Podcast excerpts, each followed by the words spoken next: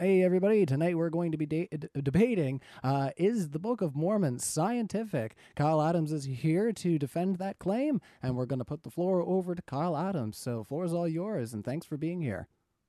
Thank you. So, I'm Kyle Adams. I am both a Christian and a flat earther, and I am defending the claim that the Book of Mormon is a scientific book. That is the topic of this debate. And as a Christian hey, and a flat earther, I go up against a whole lot of atheists and uh, globalists, and they all love to put the word science and scientific on this lofty pedestal, and they practically worship the word. and I don't know if you're one of those people, uh, but if you are, uh, please forgive me as I knock that definition off its pedestal. Okay, by dictionary definition, the very basic definition of the word science is systematized knowledge in general. Okay, just systematized knowledge in general. It doesn't say that that knowledge has to be perfect, accurate. Uh, it just needs to be simple or systematized. That's it. Just systematized. Okay, and you, you don't even have to follow the the the scientific method. That's not a requirement here. Uh, not saying that the Book of Mormon doesn't follow the scientific method uh, there's some of the most powerful invitations in the Book of Mormon are to experiment upon the word. Uh, but yeah, again, that's kind of focusing on a little bit of a different thing here because we're just aiming at systematized knowledge in general. And so let's take a look at some mainstream academia references because they use the word science very, very openly. Uh, maybe you've heard of the words uh, history and social science. That's something that academia uh, definitely considers a science. You can get a bachelor's degree in that. Bachelor's in science, in history, and social science. Ever hear of computer science? How about political science? Where is the scientific method in political science? In gerrymand- gerrymandering, perhaps? I don't know. So they also consider the humanities to be a science. The humanities. Okay. By this dictionary definition, the dictionary itself is a scientific book. It is a bunch of knowledge about the world that has been alphabetized and systematized into that book. So that's knowledge that is systematized in general so why do globe earthers and atheists use the term so narrowly? Okay. So, according to my knowledge, the Book of Mormon is true. Okay. And if we actually open up to First Nephi chapter 1, verse 3,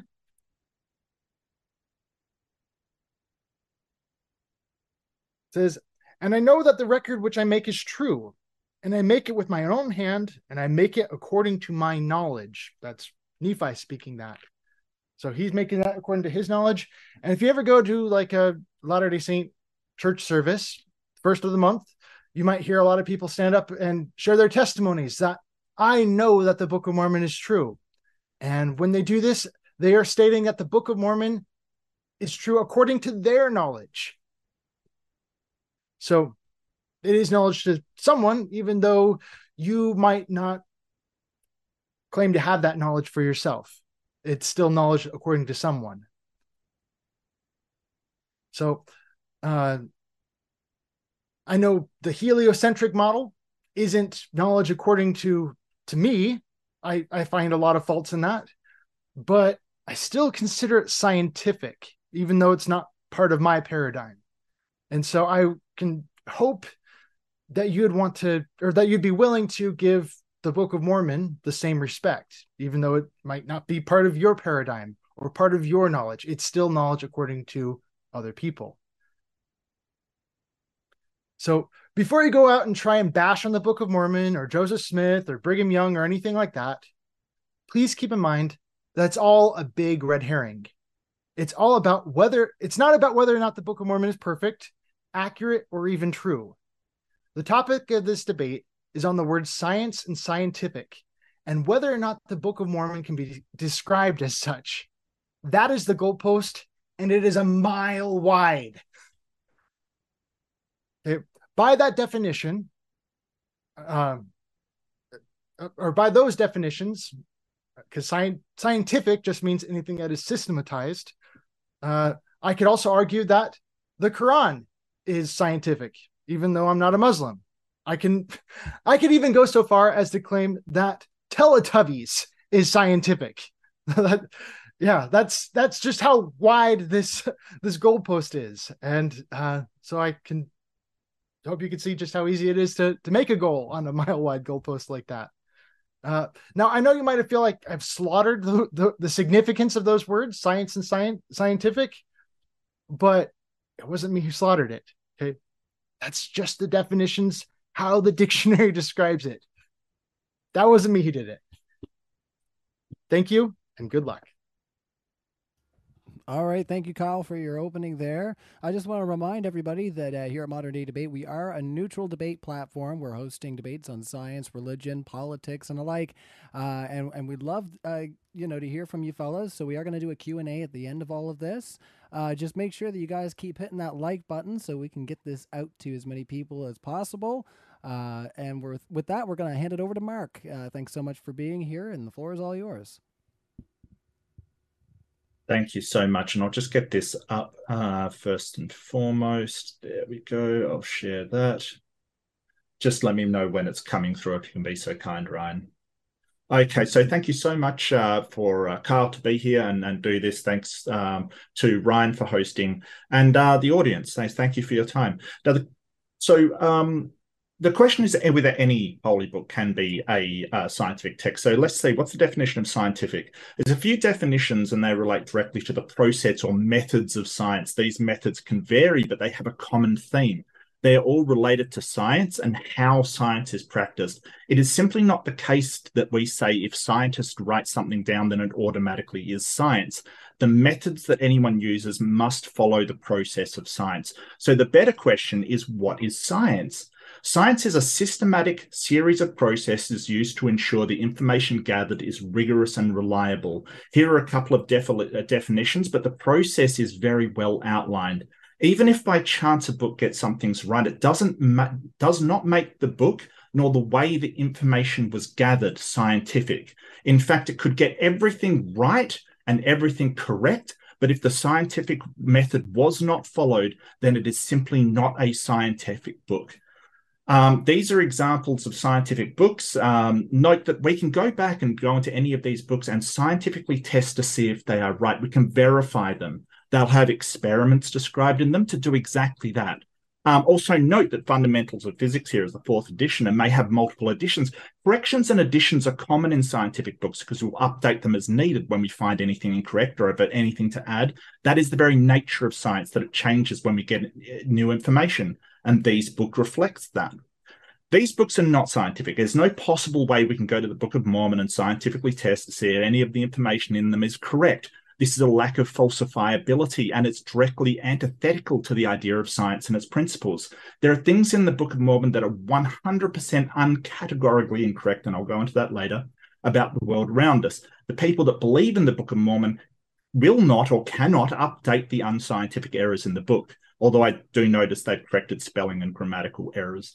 Um, they can't change the story to any degree, and that is why it is dogma and not a scientific book. Um, the Book of Mormon also relies on the authority of Joseph Smith, and was he a scientist? Um, it, in my mind, he does lack credibility, and I will explain why. He was not a scientist, he was a treasure hunter. He used something called seer stones to try and find buried treasure to investors. He never found any treasure, but he was arrested for gra- glass looking, which was a sort of fraud of tricking people into thinking he had magic powers. He claimed a vision that led him to plates that led him to write the Book of Mormon or translate it from, from the uh, origin that he gave it. Um, but he would not show the plates to anyone else, or he did show them to some, but they were his followers, and others could feel the plates, but they weren't allowed to look at them. Um, when he was finished with this sort of highly unscientific translation, he claimed that anyone, the, the angel given the vision, could take the plate so he couldn't show anybody. So we cannot replicate what process he used. And that process was getting the stones, putting his head in the hat, and sort of getting the, the translation through these stones. Um, he tried to set religion, was wanted in three states, uh, had riotous escapades all across the Midwest. He had 30 to 40 wives that lied to the public about them and to his main wife, Emma, Emma Hale. At one point, Smith, in order to avoid criticism, violated the First Amendment by destroying a printing press after a single issue of the Nauvoo Expositor, Expositor attacked his beliefs and accused him of polygamy, which turned out to be true. Um, all Smith's like it speaks to a dishonest man who was ruthless and attacked anybody that threatened his doctrine. Um, so I want to go on to some of the things that are problematic in the book, incredibly problematic. Um, this is the um, the language he says he translated from. It is Reformed Egyptian, which is not a real language. Um, John A. Wilson, the professor of Egyptology at the University of Chicago, wrote from time to time, there are allegations that picture writing been found in America. In no case has a professional Egyptologist been able to recognize these characters as Egyptian hieroglyphs. From our standpoint, there is no such thing as Reformed Egyptian. Um, at one point, Joseph Smith bought papyri from mummies that he translates from Reformed Egyptian to the Book of Abraham and the Book of Jacob. Since then, actual Egyptologists have deciphered these scripts, and they're simply funeral rites. They're just simple funeral rites for Egyptian mummies. They are not what Smith translated them as. Um, the crossing of the seas. Um, the claim is that people living just after the Tower of Babel made the ocean trip from near the Red Sea all the way to the Pacific Ocean on a small, let's face it, submarine. Um, it was an underwater ship that was unpowered, had holes in the top and bottom. Um, no extra Mormon sources exist for these people, no evidence they made this trip, and it's highly unlikely that these people in the Middle East could make a trip the most experienced sailors would have trouble making the book also says that, that they traveled for 344 days underwater in this kind of weird submarine that was unpowered. Um, DNA Shoe, the Book of Mormon claims that Lam- uh, Lamanites were the ancestors of Native Americans. Uh, this would have found DNA evidence, but there's no connection has ever been made. Even Mormon geneticists admit there is no connection. Um, the researchers, uh, Mormon researchers Thomas W. Murphy and uh, Simon Southerton state the substantial collection of Native American genetic markers are not consistent with any detectable presence of ancestors from the Middle East. Uh, that contradicts the account. Um, so the Book of Mormon describes a flourishing similar civilization, 1.5 million at its peak. Uh, was the, apparently the largest city, and at its peak, it had 100,000 people in that city. There is literally zero archaeological evidence for it. Um, in 1955, Stuart Ferguson, uh, Thomas Stuart Ferguson, um, received five years of funding. He claimed he would find these cities in 10 years. He did not find these cities. Um, and then he basically uh, wrote a letter which stated the real implication of the paper is that you can't set the Book of Mormon geography down anywhere because it's fictional and will never meet the requirements of dirt archaeology. I should say what is in the ground will never conform to what is in the book, and that is from a Mormon themselves. Um, so there's a major flaw. Um, things that are written about in the Book of Mormon did not exist. There were no elephants in North America. There were no goats. There were no sheep. There were no horses. They died out about 12,000 years earlier.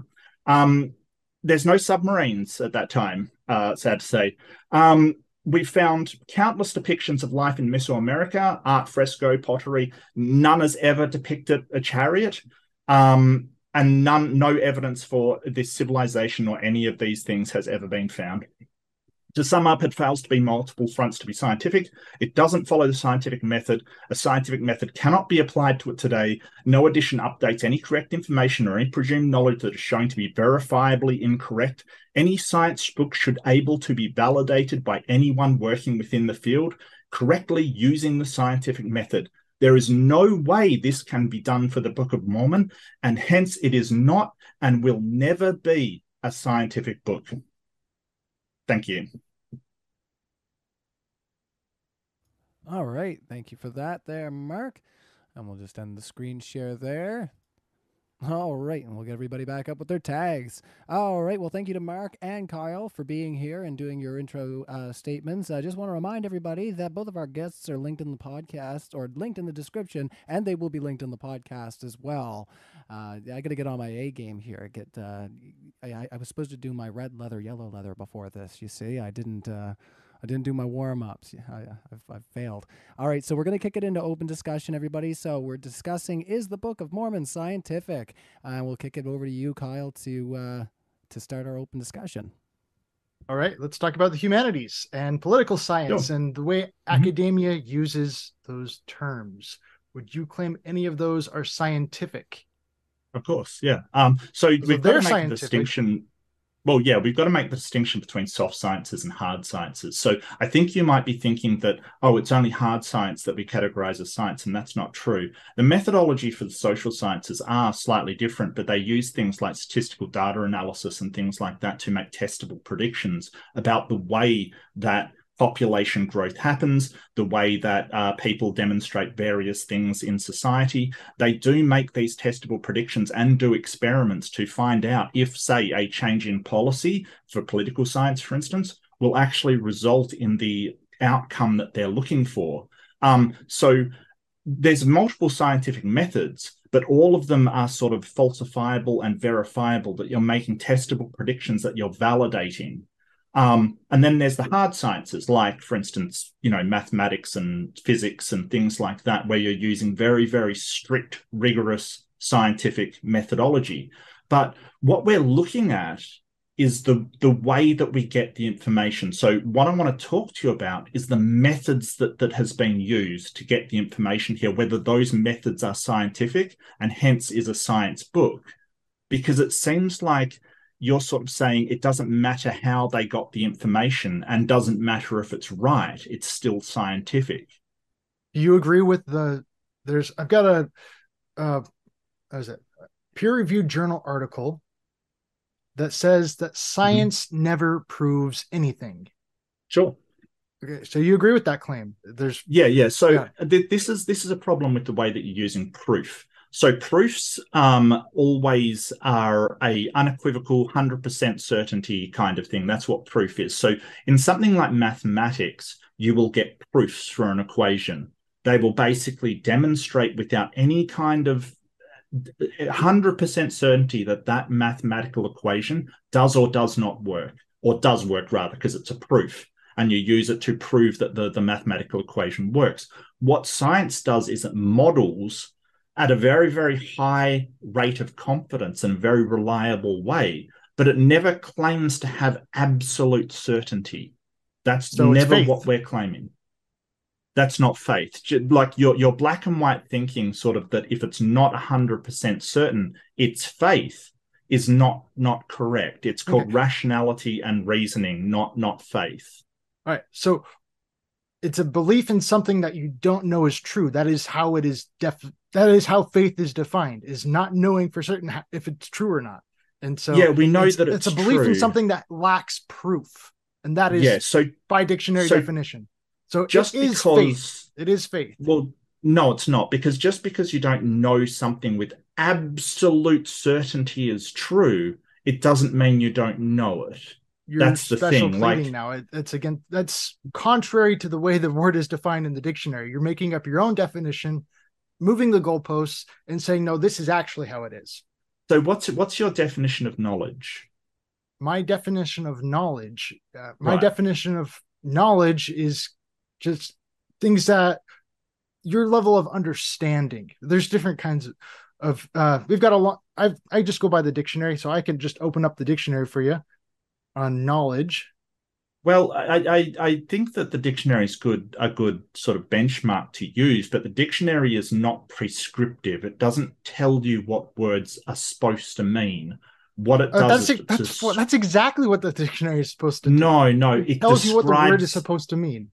No, no, no. It describes what word, how words are used, right? So it describes usages of words. So when we use words in society, it describes those unit. It, it's descriptive, not prescriptive. It, it it provides definitions to words. Sure. It tells you what Yes. the words mean, and so It, it doesn't. word- it the, the word knowledge doesn't an acquaintance prescribe. with facts, truths, or principles from study, investigation, uh, general erudition. Okay, it's a familiarity uh, with a with a, a subject. Okay. It's- yes. Does that say a- absolute certainty anywhere in it? It, it doesn't. It doesn't. And It so- does not. Yeah. So what Yeah. I would define So it's knowledge as is justified. Yeah. Just one second. I'll just define it as justified true belief. Right. So it's a belief that is justified and is also true. a belief that is justified and also true is def- a definition to what word? Knowledge. Knowledge. I'm not seeing that dictionary definition up here. Uh, want, maybe you should check the Stanford Encyclopedia of Philosophy. Um, that's oh, a so philosophical it's a different definition. it's a completely different. So yeah, I'm sure someone out there can define things that way. I'm just Well, talking about it's the, when- the general the, the general dictionary. Well, it's, it's when you believe something and you have a justification. Like, for instance, I say, "Hey, I, I know that my my wife's in the house, right?" Like I say, I know that. Now it's justified because I saw her out there just a while ago. But is it absolute knowledge? No, because she could have, you know, stepped out the back or or done something else. But it is a justified belief, and as long as it's true, as long as she's in the house, then I have knowledge of that. Um, you seem to be getting this black and white idea that either you're to have knowledge, you have to be uh, sort of hundred percent confident in everything you say, and that's just not the Oh, case. whoa, what did I say that presents that? Well, you said that that um, science is just faith because we have a lot of justification under science for saying, "Hey, we know these things, we know them to be true." But I want to get back to the methodology that you're using. So, methodology is the um, analysis about methods that you're using to justify what you believe to be true or, or your knowledge. That's right? moving the that's a red herring entirely. Why? I I, I It has nothing to do with the definition. uh, This is a the, this entire debate is on the definition of science and Well, it's scientific not and on whether or not the Book of. Mormon fits that definition. I, I'm not having a definitional debate. That's kind of weird Oh, and odd. well, um, Okay, well then you, you were know, here uh, for so- the wrong debate. Well, the, the, um, I think it's whether the book itself is scientific. yes. So there's a lot of is- which is all about the definition of the word scientific, which means right. anything that is systematized. no, and no, The Book no, of Mormon That is is not the definition of chronologically systematized. That is That the is definition not of the definition. scientific. No, it's not. It's no, right out of no, the dictionary, it's not. dictionary.com, scientific. I can give you a screenshot if you want. It is right here. Sure, go for it. Give me a screenshot. Okay. Share screen. Yeah, we can certainly do a screen share here.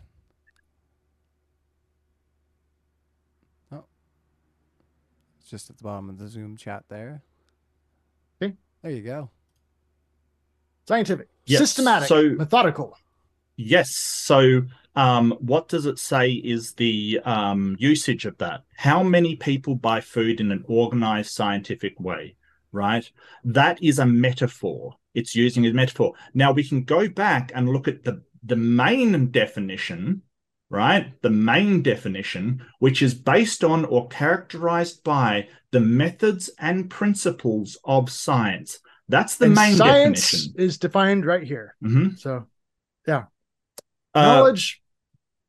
Yeah. Systematized knowledge in general, branch of knowledge studying uh, with body of facts, truth systematically arranged yes. and organized in the uh, operation of general laws. Okay. Yes. So that is just knowledge that has been systematized. Okay. Yes. And if you want to So, look up but- but the word system dealing with and systematized, it goes right here. There's his but it's dealing with a body of facts right a body of facts which you there don't is claim no to know any body facts. of facts there's no no no no that's not true that is not true at all You That just said you don't believe that science proves anything. No. So that's not a fact. so okay. okay, so And- let me talk let Wait, me talk on, let me hold talk on, I'm not done, no no I'm no no done. no let me talk Okay, because listen. you've made a very very Okay, big claim I will here. listen to you in just a moment. All right. So So, right, let's give it 15 seconds then if you can. all right.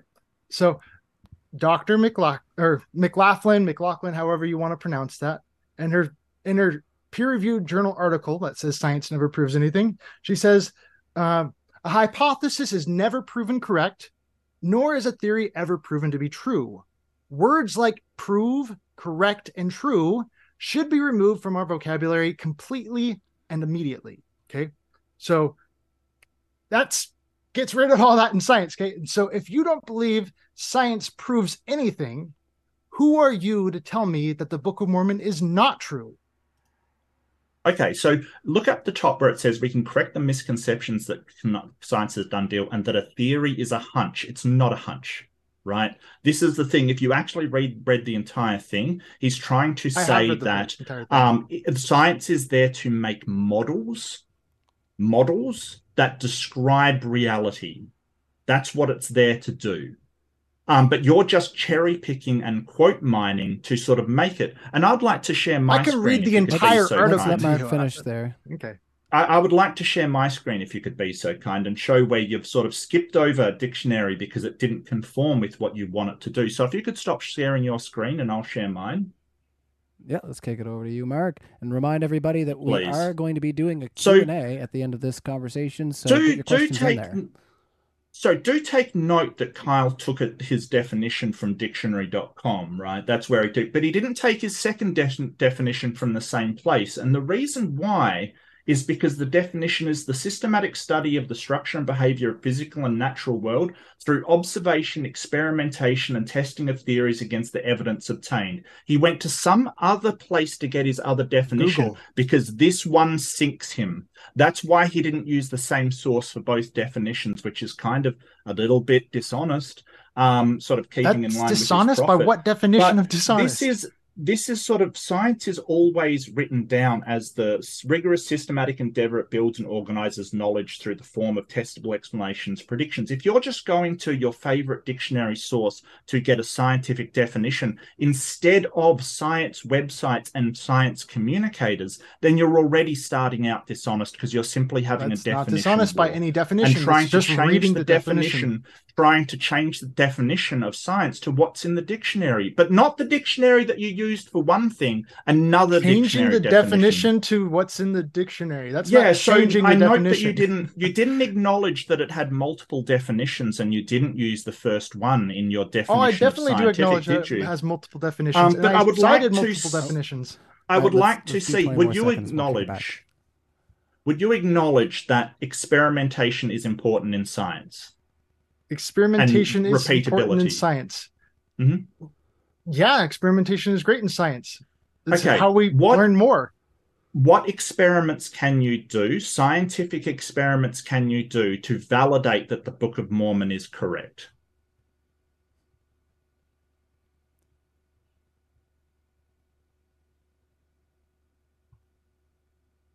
Oh, you still there, Kyle?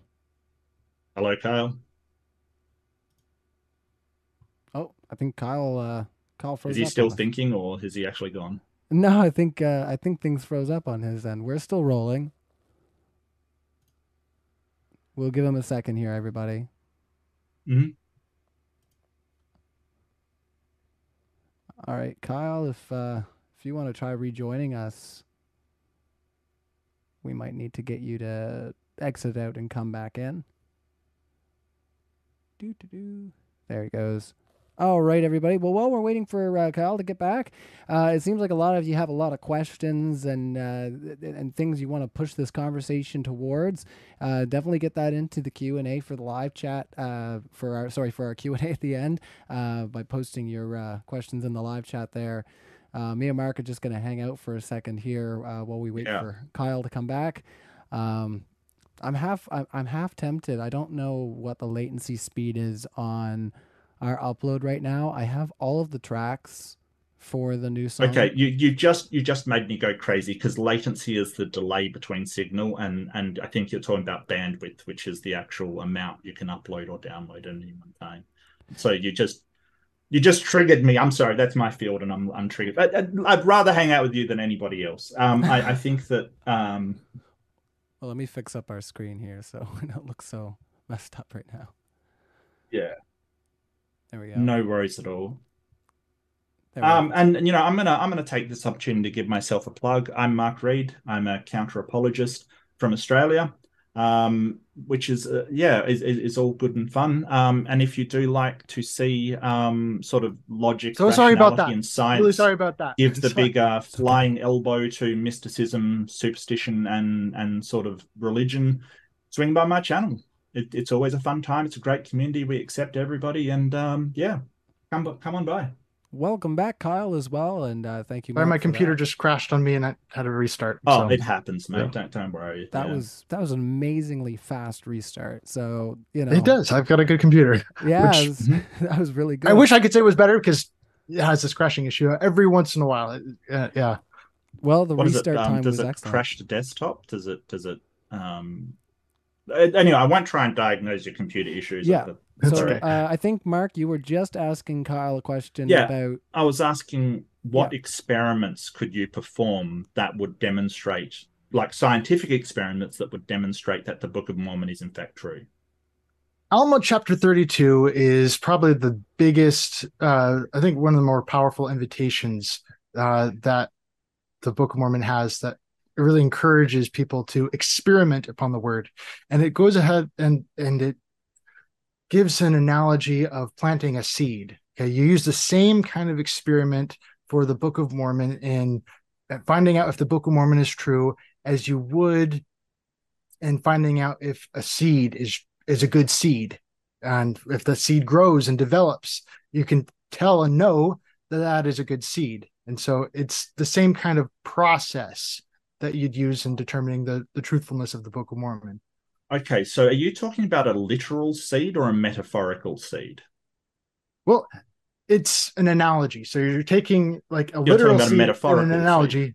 Or it's doing that and saying okay we're going to follow the same process for for this as we are going to with this.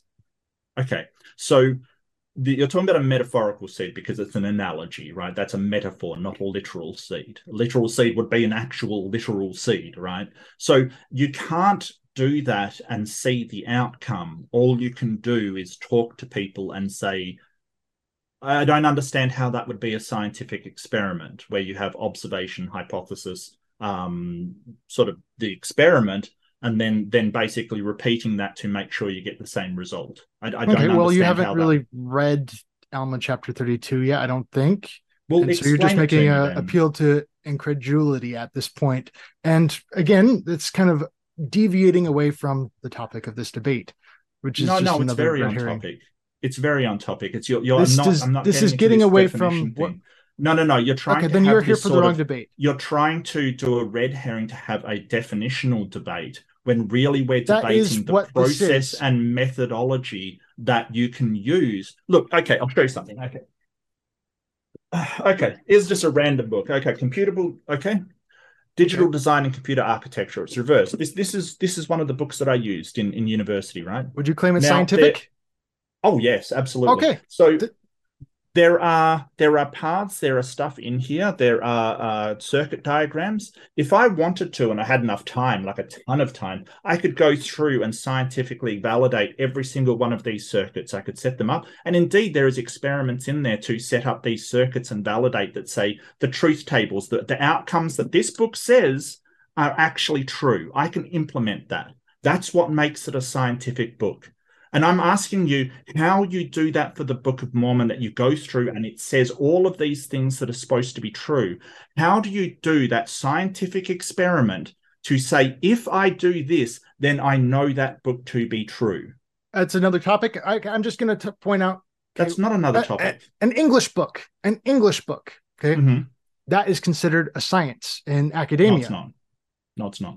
You can get a degree in science and humanities It's an arts degree. It's an arts degree. but it's specifically a bachelor's in science okay we can go here No. right, right here i've got a link to dixie.edu or actually that's uh i've got a link to an academic source and what you can get your bachelor's degree in if you'd like to go take in a look at that you can yeah these are social sciences and uh Yes, social sciences. Yes, I absolutely agree. They're sciences. Yes, but if you're looking at a, like a, a bachelor of arts in English, that isn't a science degree. I don't know why Uh, you're saying that. it is a science degree okay uh interdis- A Bachelor of Arts is a science degree. sciences department arts and sciences department okay Yes, and it's you an can art. get your bachelor's yes. degree. I personally, okay, I personally have a uh I can show you my degree. I've got a bachelor's in science with an emphasis in art, in drawing and painting. That is my degree right there. I can show it to you, okay? And so are you telling me Uh, where'd that it from? academia is wrong in saying that art like in drawing and get it from? painting? I got it from Dixie State University. Yeah, I, I, I, I don't know whether you're you're studying some sort of science of art, like some sort of like examining exactly what makes art art. But like the, to say that a Bachelor of Arts is a science degree is just a gross misrepresentation of science.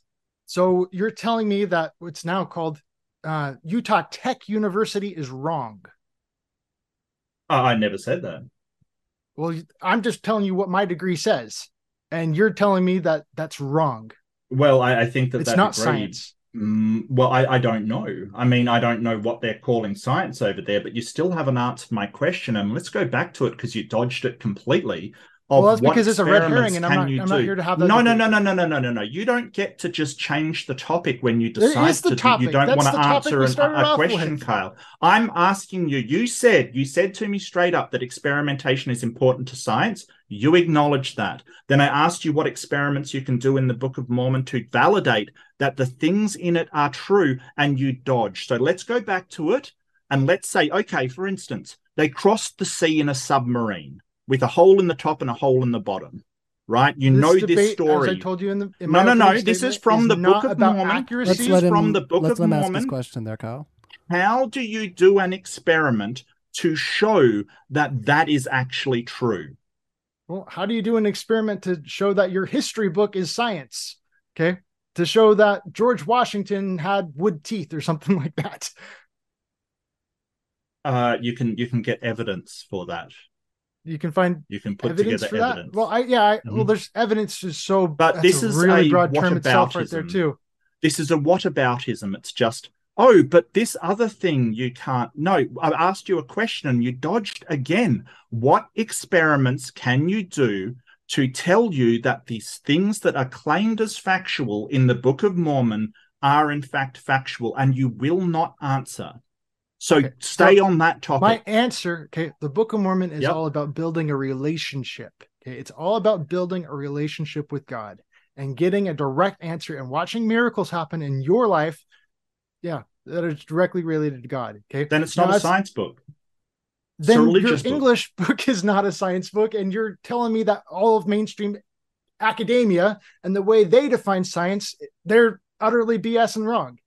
I've told you how they define science. No, you just kind of dismissed it. Yes, I we're not- have. so I've got my whole my whole bachelor's degree in science. You're like, oh, well, Uh, science. Do you want me to read out the definition again, like from dictionary.com? If you're so great on dictionary.com, would you like to hear it again?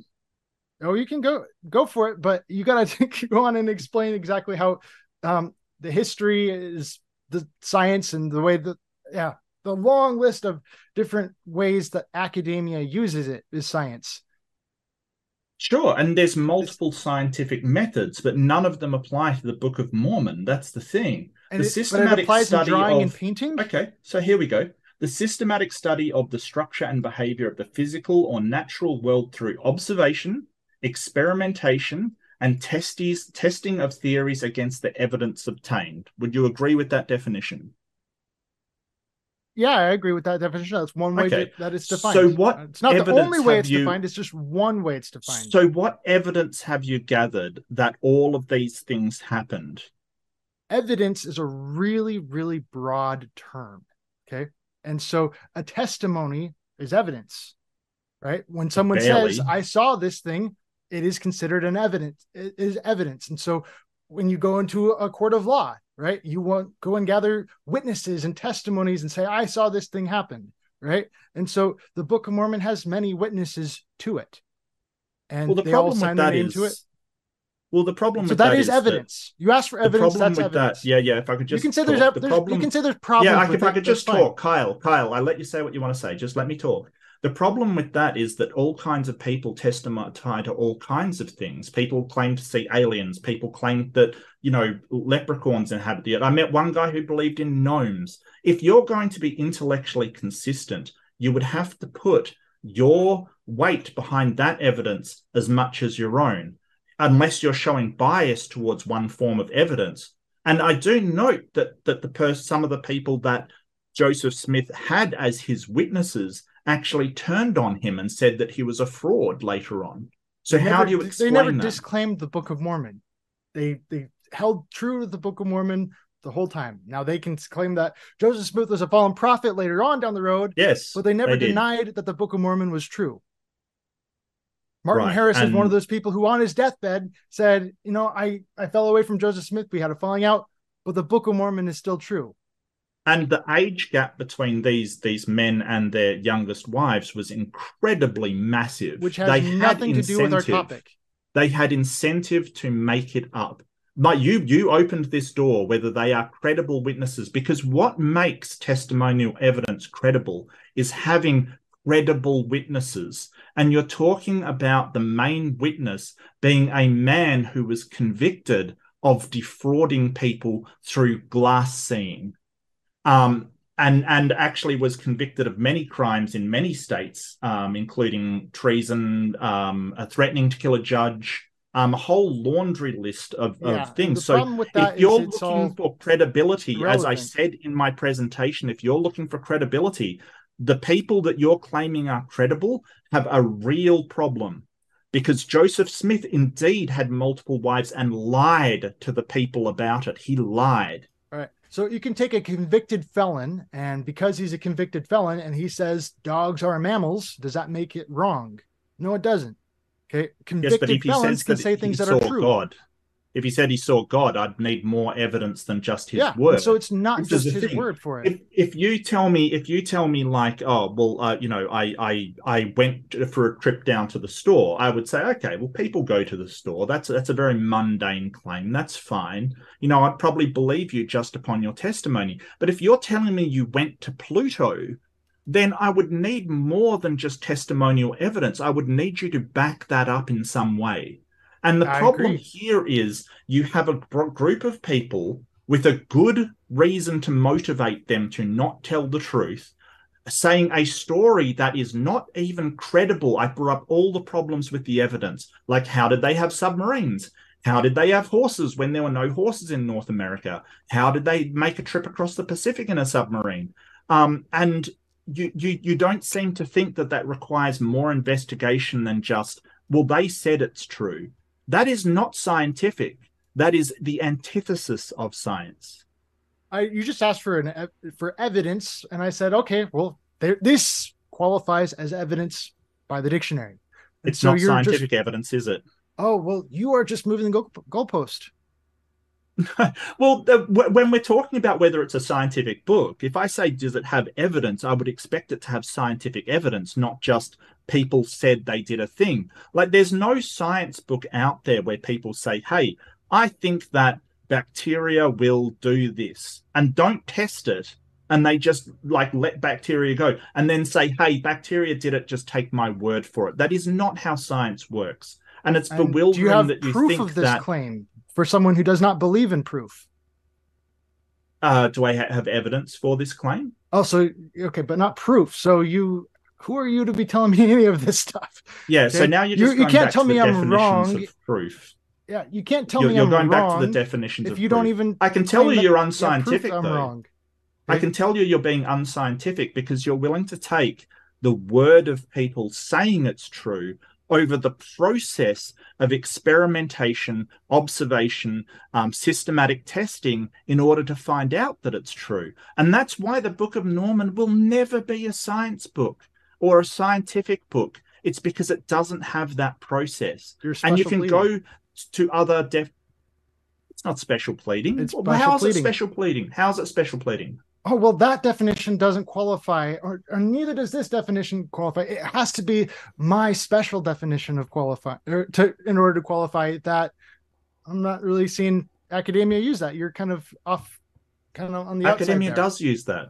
Academia does exactly use the definitions I've been using. They Except what they don't use is your definitions. Except what they don't use is your definitions, Kyle. That's what They, they, do don't use use. my definitions. They That's don't why they just use the say so Hey, broadly. it's no, no, no, Kyle. If you think academia believes that the Teletubbies is scientific, I don't know what to tell you. I'd love for you to go to your university or college and start telling professors that the Teletubbies is scientific. I, It's I, I, systematically organized. It's got a beginning, it's got a middle, it's got an end. It tells a story, and it uses some use. It has the some Teletubbies uses- is not scientific, mate. I'm really sorry to break it to you, but th- there is no observation testing. Like when we're talking about science, we're talking about the scientific method. Do you, Oh, do you don't know you think it that has to do with audience retention, right? Don't- you think they ever do any kind of studies on audience retention and what's going to play better to Sure. their their target audience? And so they definitely do study like the things that field they is show in, in that. And th- when they The show field the is called Teletubbies on the screen, they're trying Kyle. to teach children things, and so they are very much trying to be educational. It's an educational kids show. Right? Yeah, so the, the field is called communications, Kyle, not Teletubbies. Okay, And there's nothing communications is a scientific about the Teletubbies. Yes, it is because it does Yeah. too observation, experimentation. But you're trying to say that anything at all that uses anything systematic is science is That's wrong. dictionary it's 100% definition. wrong. No, it's not. I read out You can the tell me dictionary that the definition the and you dictionary agreed to it. wrong. The systematic Audience, study right of the there. structure and Mark up, behavior we'll of the kick it over. physical and natural world through observation, experimentation, and the testing of theories against the evidence obtained. That does not apply to the Teletubbies because they're not doing experimentation. They're not doing testes of theories against evidence obtained. You agreed to that Okay, definition seconds, and it we'll doesn't match what you're saying. Okay, well, my my proof is in the pudding. Okay, it's right there in the dictionary. Anyone can look it up. Yeah, so this is this is sort of the dishonesty of sort of going, well, I've gone to this particular definition in this dictionary that I've sort of cherry picked out. Um, that sort of because his first definition was from dictionary.com, but he doesn't want his second one to be for that because he can't twist it to make It's it fit what, what exactly Google. what he wants. It's a So, thing. I don't want um, to have favoritism Here's the yeah. If I could finish, Kyle, like if you could let me finish, or are you just going to be rude? Is that what you're going to do?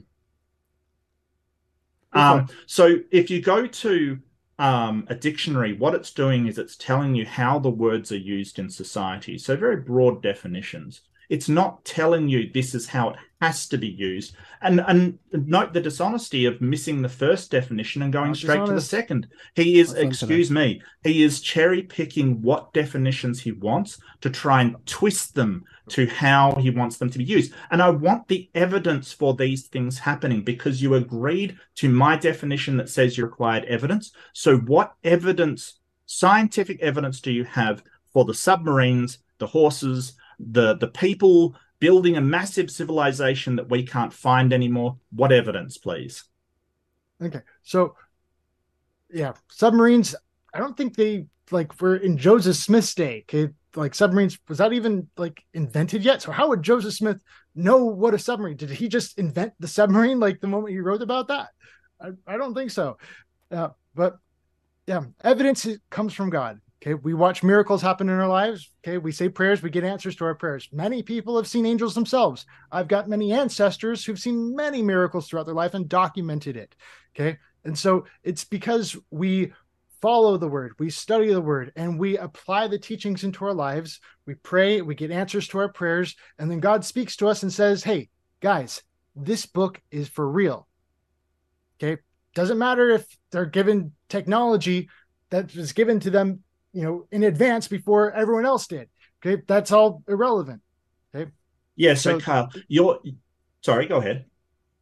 So I'm just saying that that's it. Okay. Th- This is Yeah. all about a study and building a relationship. Okay. Putting the words under the, uh, giving experimenting upon the word. There we go. Yeah, no, that's not science. So, so it doesn't matter what of your ancestors saw what or claim to see what or what you say you've seen or whatever. That that is not what science is. Oh, like I don't okay, so just it's go into observation Kyle. Kyle, can you please let me finish? You are so rude, man. What is wrong with you? Well, let's just continue on. Um, but yeah, let's try to uh, mitigate those interruptions. Uh, like, because if, you. if if you go into a lab and sort of say, "Hey, I saw an angel and my ancestors saw an angel," and things, they will be going, "Well, how can we t- test for this? How can we experiment and find out if it's actually true?" You think that people saying stuff is scientific? People just claiming stuff is not scientific. And um, the submarines, they called them barges. Um, they were built tight that they would hold water unto like a dish, and the bottom thereof was tight like unto a dish, and the sides thereof were tight unlike unto a dish, and the ends thereof were peaked, and the top there was tight unto a dish, and the length thereof was the length of a tree, and the door thereof, when it was shut, was tight unlike to a dish. And they actually moved underwater because they were uh, anxious. Oh, behold, O Lord, in them there is no light, whether we shall steer. Also, and also we shall perish, for in them we cannot breathe, save it is the air in them, therefore we shall perish. They're talking about an underwater barge, not powered with holes in the top and bottom. And see, your your physicist will know that if you put a like airtight thing and a hole in the top and a hole in the bottom, the water will just fill it up. But apparently, this didn't happen. So, what evidence do you have that they actually sailed across the Pacific, I might add, in these devices?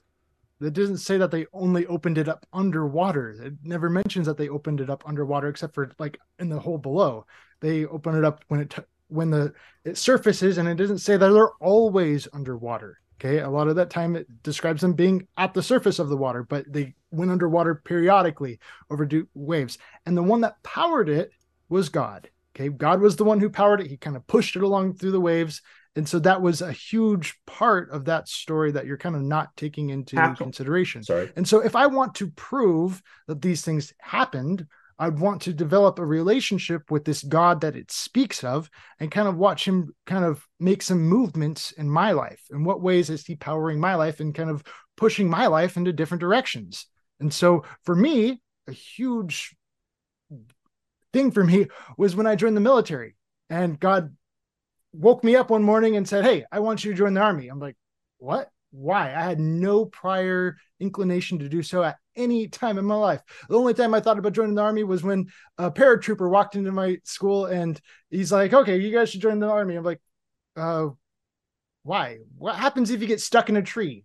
You know, that was it. That was my only question for my only thought to it. But I woke up with this strong feeling within me saying I needed to join the army. And so uh, I knew it was from God. So I did it. I joined and I was in there for eight years and there were three deployments, but I never went on a single deployment. It was kind of a miraculous thing. Kind of, I'm not doing anything to, you know, intentionally try to dodge bullets. I just said, okay, well, I'm going to join the army and uh, they gave me a $10,000 sign on bonus to do so, which I ended up using to serve my mission. And I got it written into my contract. Hey, um, I want to go serve a mission. Can you do that in the middle of that? And so they're like, oh, yeah, sure. And so we got it into my contract and they let me go on my mission, take two years off in the middle of all of that. And so my first, uh, the first deployment that happened, because I joined in a time of war, they said, okay, well, we're going to go ahead and uh, you're you're still in training here, so we're just going to go off and do this deployment without you. And so they went and did that deployment without me, and uh, they're like, yeah, there'll always be another war. And so after that, uh, I get my papers in after they get back, and I go out on my mission, and they're like, okay, well, you go keep doing that. There's always going to be another war, and so they went on that deployment without me, and uh, said, yeah, you just keep doing good stuff, and is so, that Carl's time? This is going on forever. Oh well, I'm just telling you about how I watched God move in my life, and I was just going about doing good things, and three yeah, deployments happened. To do well, you're talking about the barges, right? And we're talking about and so there's many different experiences yeah, well, have you, have you finished your time? I'm trying to not to interrupt to you, but this is going on forever. This is literally oh, going on forever. sorry, I um, you wanted an so, answer, and so I was just providing an answer. So the whole idea that God powered it, like, how do we test that God powered it? We can't. This is the thing. Kyle wants to say, that "Oh, the evidence is that." Excuse me, Kyle. Come on, dude. Like, what is sorry, Are we having a conversation, or are we just are we gonna... turns monologuing here? Well, I was well, say, I, I don't uh, know. Uh, just to be fair, you, you can't seem to, to, stop interrupting. Yeah, yeah. Just to be fair, you did have a, a, a long stretch there, Kyle. So we'll, well he could have he could have made an insertion to say, "I want to I want to talk about what you're talking about there," because it seems like we're just having taking. That's true. Okay. Before we get derailed, uh, we're gonna discussion. we're gonna hand it back to Mark for one up. Open discussion. Okay. Well, if open discussion's the way we're going, then you're fine if I interrupt you whenever I feel the need. Is that right? Go for it. Go for it. That's okay. That's fantastic. Fantastic. Work. Okay, no problem. Um, so he doesn't know that God actually powered these submarines. He just believes that God powered these submarines. There's no way we can scientifically experiment and find out if God did in fact power God. these submarines. Well, he just wants to believe that is the case. How does he know God woke him up? His evidence for God powering the submarines, his scientific evidence for God powering the submarines, is that he woke up and wanted to join the military and says that it was God that let him do it. That is one of the most unscientific evidences I have ever heard in my entire life, bar none. Um, okay. If I wake up and I think that, hey, um, my my, you know, sex drive made me want to do this thing. It doesn't mean that that can power a submarine. The level of illogic and irrationality here. How do we actually test to see whether God can power a submarine or not? We can't. We just can't because that is something we cannot replicate. Well, That is why the Book of. Mormon is not a It's scientific book because there is no science he can actually use to demonstrate that it's the case. Like I pointed out with my science book, we could go through that entire book and with a with a circuit boards and probe prove everything in that book to a certain level. Um, okay. Um, there's no I'm way. just we thinking of like a cherry pie. If my wife baked a cherry pie and wrote it down in her journal that I ate a cherry pie last week, and uh, yeah, is there proof that she ate a cherry pie last week? I'm just kind of going off of what she said. Well, this is the difference between mundane claims and claims that are extraordinary that require more evidence. As I pointed out, if you said you went down to the store or had a cherry pie, I would probably believe you. If you said you had a pie made out of um, aliens, I would probably need more evidence than just your word on it. Or if you said you had a elephant pie, I would probably like. I'm not sure I believe you, Kyle. I would need That's why more evidence it's so to actually essential to that see that is the miracles happen in our lives. And so, I, yeah, my ancestors came to the Americas, just dropped what they were doing, left Scotland and England and many other places, and they just said, I, I read this Book of Mormon, and I have a lot. I've had miracles happen to me, and said, "Wow, this Book of Mormon is true." And so they left generations behind them of living in in their homes. Uh, leaving entire lifestyles and communities, and then they ended up coming to the Americas because of these experiences that they witnessed. Okay, these revelations that they had. we don't we don't think something And is true and it's certainly not scientific just because they believe it's true and happen to take actions on that belief. That does not say whether the thing is true or not true. It means that they believed it was true.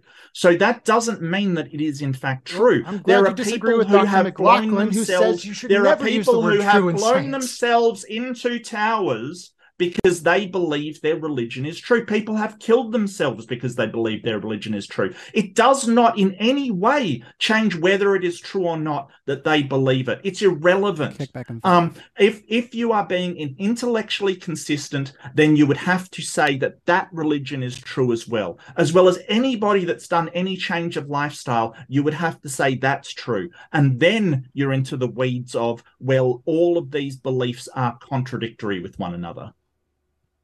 Okay, and as Dr. McLaughlin said, truth, it's not a scientific word according to her. But I don't agree with her, but apparently you do. So why are you making using the word true so much when she banned that word? Because they're talking about making verifiable, falsifiable models based upon Something's experimental process. It So what Yeah. we're doing is we're doing models that are based upon a process, and those models try to as accurately as possible represent reality. The problem here, Kyle, is you just don't understand what science is. You've got now no idea what it hominem. is. So you're basically no, that's not an ad hominem. That's you're just you're the demeaning truth. me to try and to, to try and uplift No, yourself. No, I'm saying, not. You just I don't understand these things, understand but what you don't understand is. these things. You're demeaning me. You don't understand what Now, science is. I'm demeaning sorry. Okay, you're yeah. All right, well- you've got you've got that. It's not demeaning you. It's demeaning your ideas of science You're because they're not, me. they're not what science is. you don't understand is talking about my intellect and what Mhm. I do and don't understand, and that's demeaning me. Now- Well, now you're, you're- trying what you've bully described is not persuade me. science. Okay, What trying to you've- what- me is not going to be What you have described is not persuaded me. science, and no scientist would agree with you that Okay. the The Teletubbies are dictionary scientific. here This is, wouldn't. is okay. Dictionary's there, not a scientist. Find a The scientist to dictionary is a with you. scientific book, as I as I described, No, it's not. and you're welcome to believe that. All right, let's kick it into the old Q and A, everybody. Uh, thanks, Okay. Mark Reid and Kyle, for a lively discussion here, and I'm sure that we're going to get a little bit more into it as we go through Q and A. You know, I like to. Uh, I like to milk these uh, these Q and A's for all they are, and of course, you know, keep firing them in there. I mean, you know, half the Q and A, it, it seems like there might be a debate on when submarines were first created. I mean, uh, it- you know, it seems like everybody's got a lot of different ideas about that. So uh, maybe that'll be a future debate. I don't know. Well, it wasn't created by uh, somebody in the, the the sort of you know 2000 something BC. science proves anything. We'll get to closing statements here in a little bit. No, you, uh, you can believe in your submarines, Carl. Go for it. I mean, it's it's delightful, but not scientific. I'm afraid. well, You know, Noah's Ark can also kind of be described that way because it was so airtight all the way around, so it's getting. Yeah, Noah's stuff. Ark didn't happen either. Uh, you're welcome. There welcome was to. no global. You're flood. welcome to think that. Okay, for someone who doesn't believe anything can be proven or true, Um, do you want a shouldn't be saying flood that debate then? Is certain. Do you want to do you want a global flood debate then? Global flood debate later? I think Uh, that'd be well, if you don't believe anything is proven to be true, I don't think you have any grounds to say someone is wrong about. Yeah, see, that is a red herring. That is just sort of no, ad you, no. This is a direct. well. This is Um, my foundation for sort of why saying, I would want to have a further debate with you. Well, It's kind of like a okay. fundamental. Well, if you part. want to go down someone this who route, does not Well, believe if you- that if you want to go down they this they route- you should not be saying making any kind of debates whatsoever. So it's just it's just the only your your black and white thinking is sort of the only time we can know anything is when we have absolute proof, which is how they're using I never the said that. word in that I never in said that, that at all.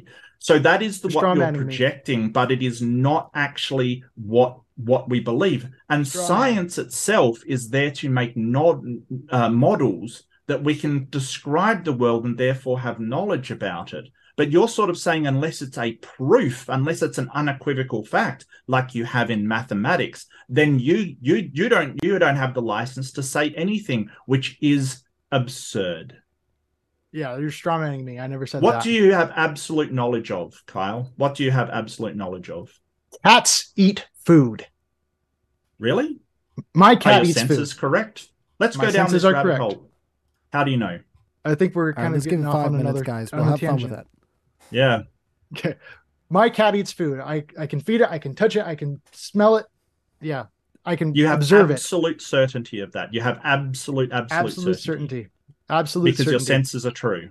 and you don't claim it can be proven that cats eat food, and that's why I What don't if your like senses are wrong? point in having any further debate with you on the matter. What if you're in the you Matrix? if you what if you're in the Matrix, that- Kyle? if you Kyle, what if you're in the Matrix? Okay. What if you're in the Matrix? okay even things on a computer screen okay I, I like to play arc okay on a computer screen Oh, me too. okay these are actual things okay this is food on the game right and so that game is truth within that sphere within that that realm it's not okay? absolutely true, is it? it is absolutely true i am playing No, it's not absolutely true. is absolutely yeah Because it's not absolutely true for that character. They're just zeros and ones. That's the absolute true.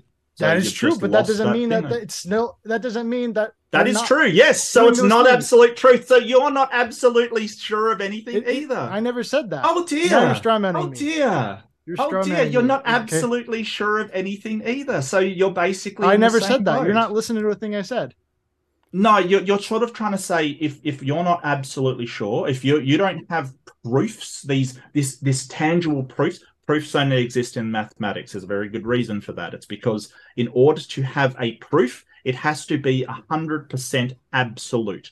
That is what a proof is in science, in maths. And that's why in science we say we don't deal in proofs. But you want to ignore that. You want to take a definition of the word proof, misapply it, and then say, oh, well, I gotcha. I can now ignore everything you've got to say. Such a dishonest tactic. It is it is really, really bad, Kyle. It's That's- really bad. That's false accusation. Sorry. no, it's not. It's it- absolutely okay, it's it does not fit the definition of dishonesty by any means.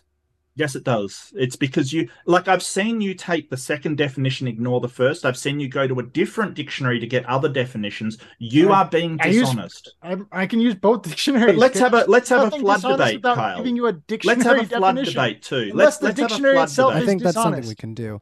Uh, if, if yeah, that's something you I- guys I- want well, do well, I'd like to hear. Kyle agree to it. Can we have a flood debate? You don't believe anything can be proven to be true. That's not an therefore you answer, can't Kyle. Say that That's it is not not, an true. It's not a debate with That's you. a dodge. Well, I'll- That's You're a saying, "I don't dodge. You're Well, well- dodging I'm right now. Well, because I wanna You're push- dodging I- I- right now. Just say yes I or said no. I- it's a simple no, not unless you can meet No, that bare okay. minimum requirement. You can't back being up able the flood. That's that there fine. is You- you- something that is true You can't debate the flood. Yeah, I, I can you can't debate debate it, the but flood. you No, you you refuse can't. to accept anything as proof. You don't believe there is a proof. So if you can't say that there's that it is I, I, proven, I, I will you have no evidence. means of saying it is not proven.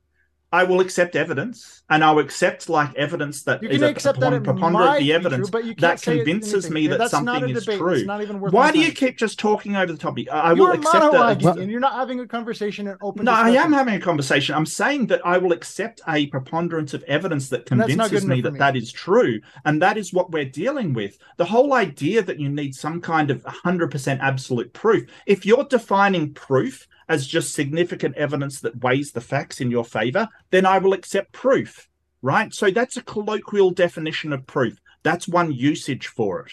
Then I will accept it. That's not what science says proof is. Proofs only exist in maths. That's why I'm saying you're misapplying these definitions. All right, we'll let you uh, wrap it up there, uh, Kyle, for that discussion. Uh, I think Mark's uh, expressed his point there, so we'll give you 30 seconds and we'll go right into the Q and A. All right, my proof is in the pudding. It's in right here in the dictionary definitions that I directly cited. And uh, if you disagree with the dictionary, if you claim the dictionary is dishonest, then I'm being dishonest. But don't actually, that's cite the really the dictionary, dictionary being dishonest, let's and give that's not really there, me. I'm just, yeah, the one who's quoting the dictionary. Well, dictionary. he said I could interrupt anytime I want. So yeah, go for it. you I'm sorry. I'm I'm not really trying to monologue, and so when I start speaking, I have the courtesy to try and allow you to say, "Okay, yeah, so I, I you, that." you, wanna don't talk. cite the dictionary. You cite like sources, like papers and things. Nobody cites the dictionary. It's just like just it's not a Well, thing. obviously, I'm obviously that's a demeaning me again because I'm now suddenly I'm nobody. Well, stop using it wrong. Then then we'll you know we'll stop having to correct you. All right. Well, we have lots of questions here, and there's more pouring in. Uh, keep them coming, everybody, because uh, as you can see, we've got lots of fire on our heels now as far as our subject is going tonight. Uh, so we're gonna get right to it. Uh, Big Bad Mama, five dollars. Yeah. Kyle, explain how Joseph Smith, as a supposed prophet, misinterpreted both the Kinderhook plates and the Egyptian Book of the Dead Papyrus. That is a loaded question. I'm not going to bother with that. Um, he did actually get these scrolls from the mummies that were papyrus and translated them as the Book of Abraham. Actually, did you say Jacob. actually? Um, you did say actually. Yeah, yeah. He he mistranslated them into the Book of Abraham and the Book of Jacob somehow. I don't think you can say um, actually unless you can Egyptologists looking at the um, papyrus went, yeah, they're their Book of the Dead funeral rites. Very common in Egypt, but he just made up the Book of Abraham and the Book of Jacob from these funerary rites and somehow claimed it was divine revelation. It's ludicrous. and you don't claim it's proven, so I don't think you get the one to make that definitive claim. A person who disclaims Really? science never proves anything should never ever make definitive claims. Really? Yeah. So that's not evidence for you. That's just like you Oh, I- I don't- back I don't on that sort of straw man of my you position so of is hey, definitely evidence. because I never said science doesn't have proofs, then you can't actually claim that no, the, your evidence weighs against anything I believe. You have you no have right to say actually That is ever. the strawiest man. That is the biggest scarecrow I have ever seen, Kyle. Well done. Scarecrow, huh? I Uh-huh. Yeah, misrepresented straw you. I just yeah, this is your terms, Yeah. you said you, science never proves anything. So yeah, that negates all rights to you. Yeah, that for- doesn't ever use the word actually. that doesn't follow. That doesn't follow. Because just because there's no proofs, as I've explained, doesn't mean you can't have overwhelming evidence for something that convinces you of Actually, the truth of does not statement. mean overwhelming evidence. That's two separate things. So all of the Egyptologists were lying when they said it was a normal papyrus with the Book of the Dead that we find you don't get lots to of other speak tombs. on behalf of all Egyptologists, do you? I said you've all the ta- Egyptologists that that like reviewed. Oh, now you're now you're moving the goalpost. You said all the Egyptologists. Now you're now yes, you're moving all the own goalpost. Egyptologists that All looked the at the papyrus. Yeah. No. uh, Okay. You don't get to speak on on behalf of all Why the won't you Egyptologists. address You haven't this? even cited Why a won't you single Egyptologist. this? You Okay, haven't I even mean, I can cited a that. single Egyptologist, so I can't speak on behalf of any Egyptologist that I haven't seen. I can't. I can't give account for anything like that.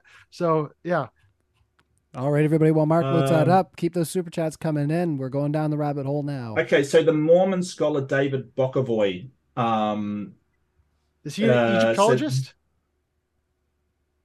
Yes, Mormon scholar. And you claim that is proven fact.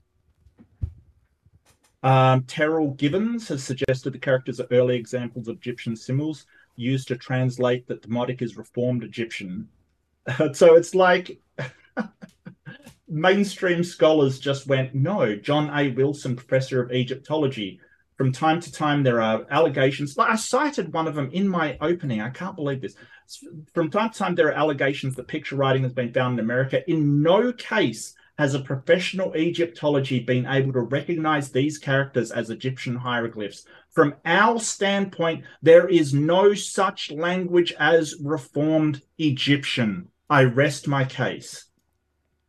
Uh, as if it's a proven fact. Yeah, right. You're just contradicting yourself.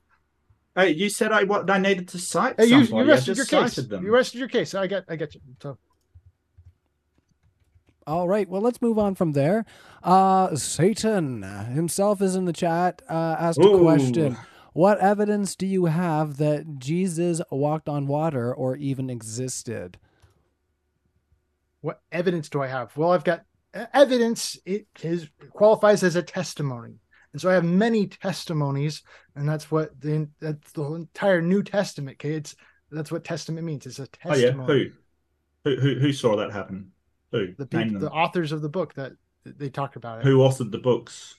Matthew, Mark, Luke, John. Mark, Who Luke, James, them? and John. Those are all Uh, authors of the book. Yeah. Did it ever say that those people authored the book? It says it right there. The book of this, the book of John. The, yeah, that's kind of what the book of John means. Those are traditional authors. They attribute them to these people.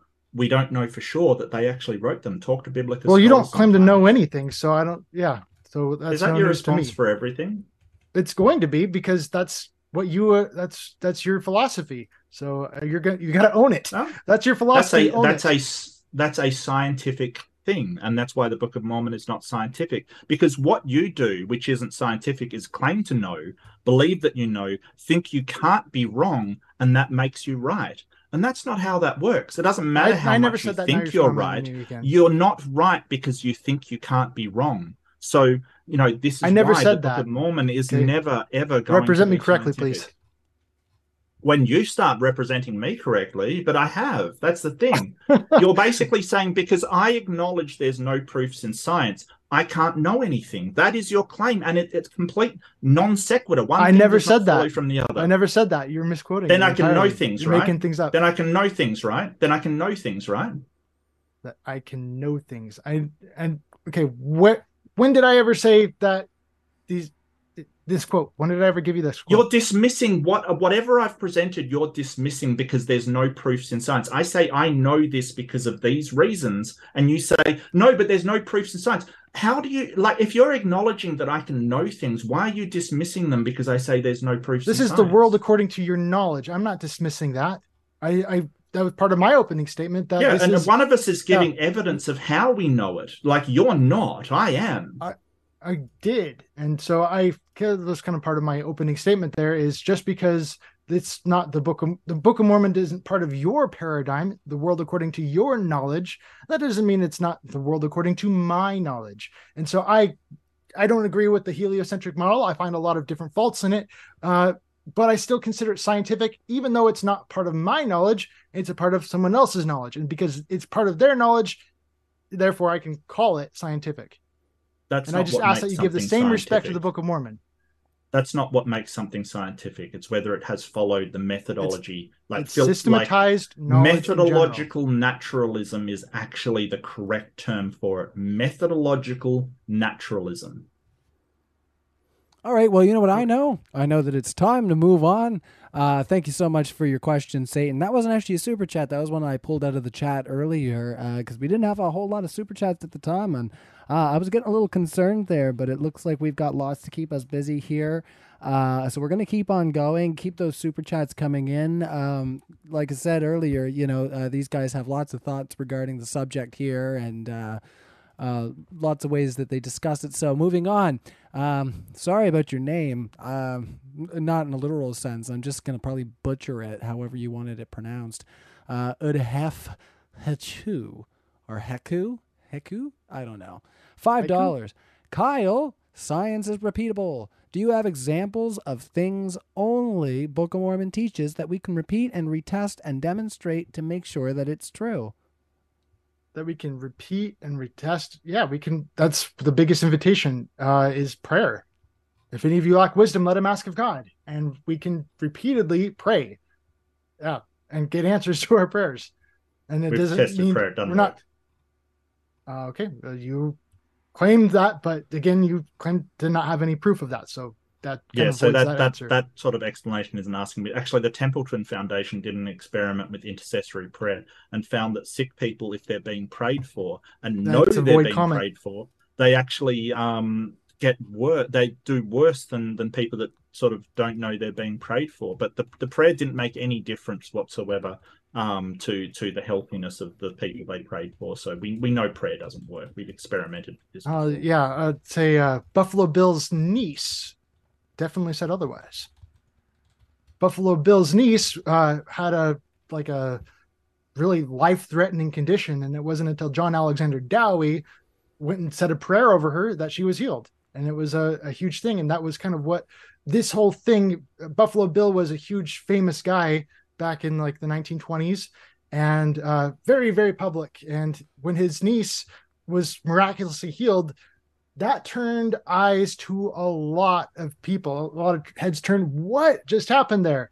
And because it was so such a big deal, uh, that really gave John Alexander Dowie a lot of notoriety, and uh, definitely was a Yeah. huge help for him in founding the city of Zion, Illinois, which was the flat Earth city, where they taught publicly and openly that the Earth is flat in their schools. Yeah, so like you know, go to a doctor if you're ill. Don't rely on prayer for a start. Like see a medical professional. Um, the the whole idea is that prayer works. Prayer doesn't bring back you know amputees' arms or legs or anything actually significant. It's always diseases Oh, that So you either claim um, you know can sort of heal on their own or or go into remission or something like that. It's never which you claim has no proof to that Nobody has had their like eye, eye gouged out and suddenly replaced by prayer. It's it's nonsense. That's Go to- go to a incredulity. That's incredulity. You can't you cannot account for everyone in the entire world. You're just saying that because there's no one that you are aware of. That's what you really mean. Okay, there's no one that you are aware of that has happened, but that doesn't mean it's never happened. Well, I mean, like I said, we've got evidence that prayer doesn't do anything. The Templeton Foundation did a study. There's other studies that have been done on the of Evidence, but not proof. Um, it doesn't And so- actually do anything. Yeah. So, so you know, go to a medical professional if you are sick. Don't rely on prayer. That's all I can say. Alrighty. Uh, let's move on from there. Well, I mean, that question was for you, Kyle. Did you wrap up all your thoughts on that? Yeah. All right, cool. All right, Coffee Mom. Uh, thanks for your membership for six months. It's awesome. Uh, glad to see you in the uh, the old live chat there again. Dollar ninety nine. Scientifically, Native Americans aren't Jewish. They are welcome that to make that claim. Uh, I wonder if this person is one of those people who claims that science never proves anything, also, because that would be kind of a big deal, because that would mean there's no proof that they are not Jewish. There we go. Uh, they, they, their DNA has uh, literally no Middle Eastern um, markers in it whatsoever. Like that, that claim has been absolutely shot out of the water.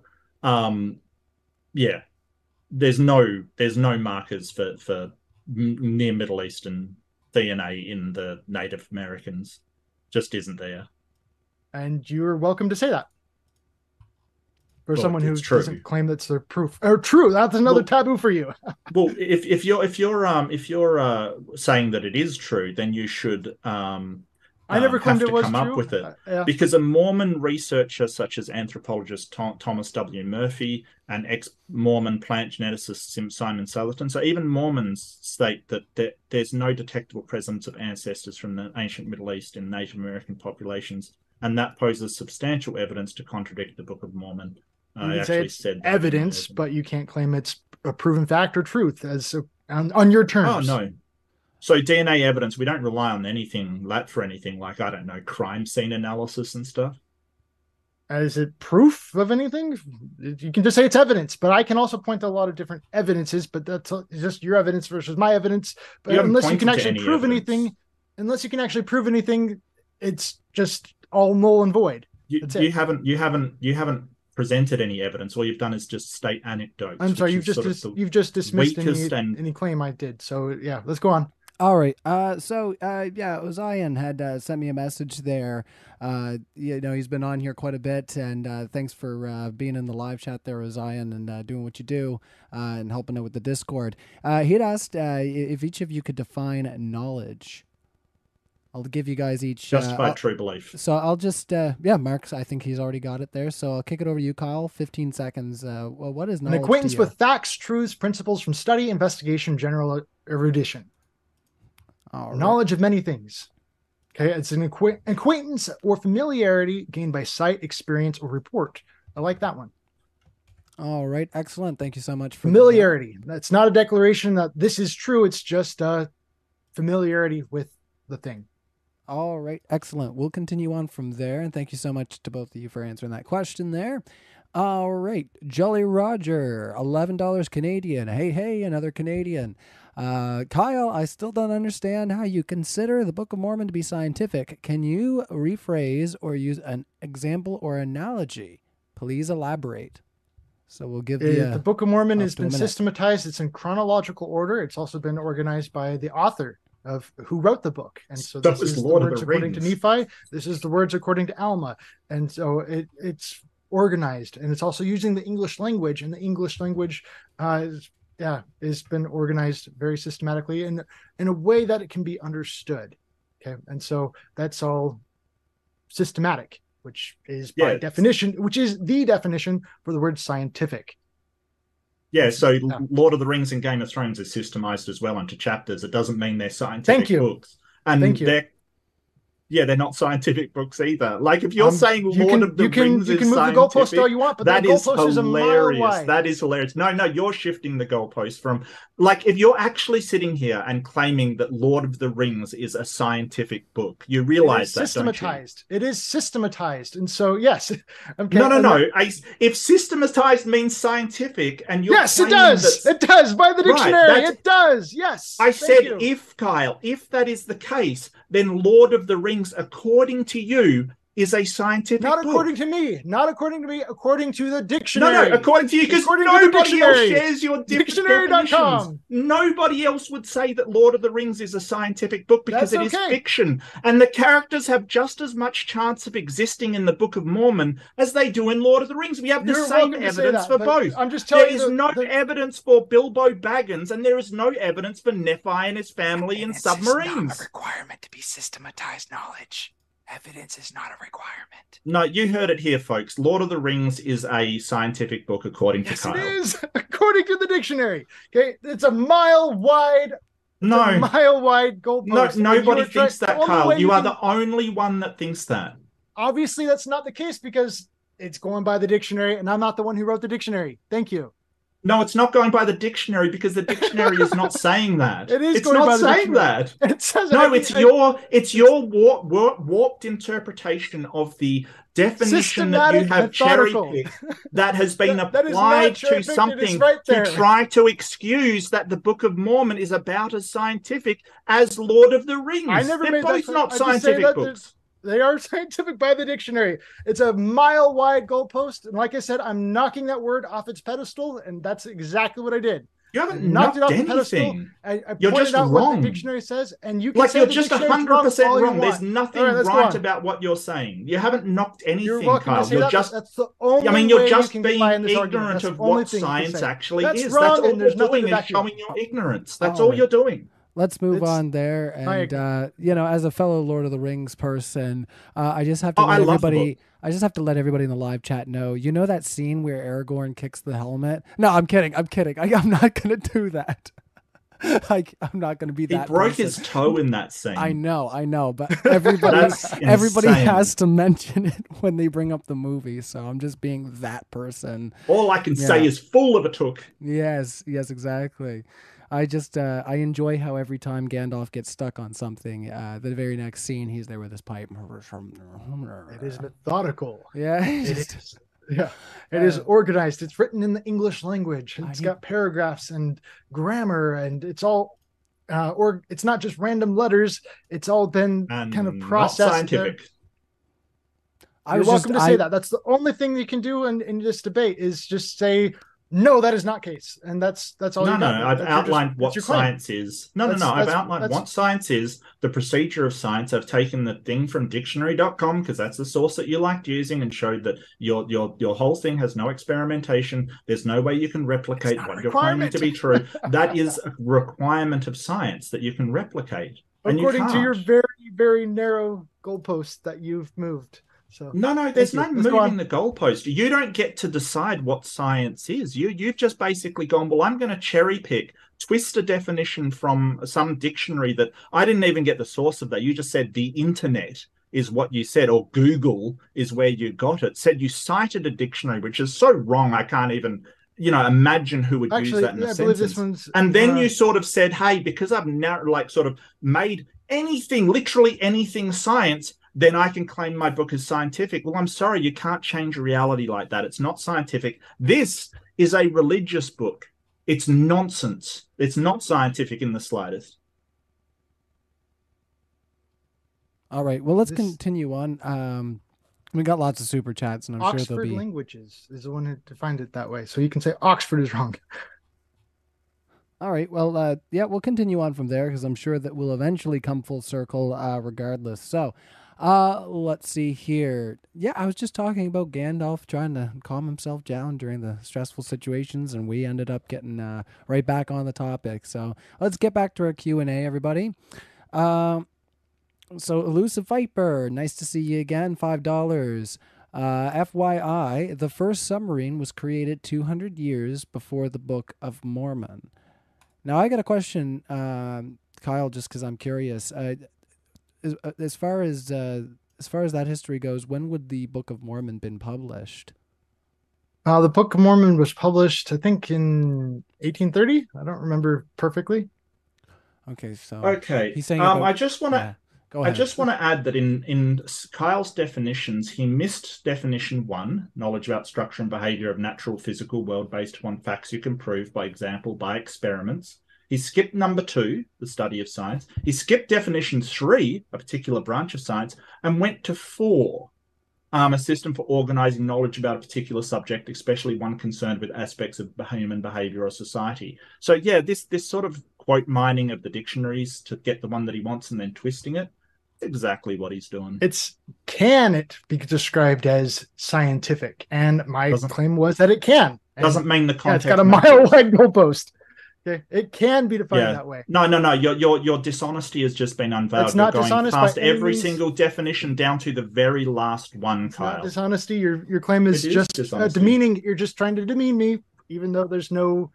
How can I be demeaning you? your claim. I've just said that that is dishonest to go and like. and you have no proof of that apply. claim to go off of. So you have just you're all. Oh, I've got a lot of evidence for that claim. I just gave it to you. and you have discredited all of your definitive statements.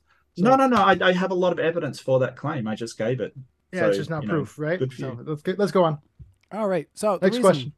reason I ask is, uh, yeah, that would put it around like what, 1600s? Because the next question uh, or the next answer was discovering ancient history with Pat Lowinger. Two dollars. Thank you so much for your super chat. Said the submarine was conceived by W. Bourne in 1578. I did not know that.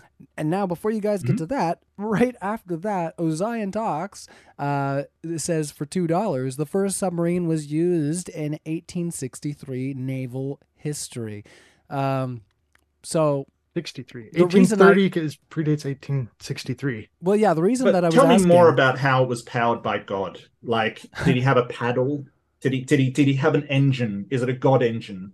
Did he did he shoot light rays down and power it that He way? could have just pushed it the whole way. I don't know. It Oh, very describe it. scientific. Yes, yes, very scientific. Yes. Well, uh, the Yes, reason I ask is because uh, we got all different answers here on like the submarine was Right. conceived. No, so maybe I that's was aware the the, idea.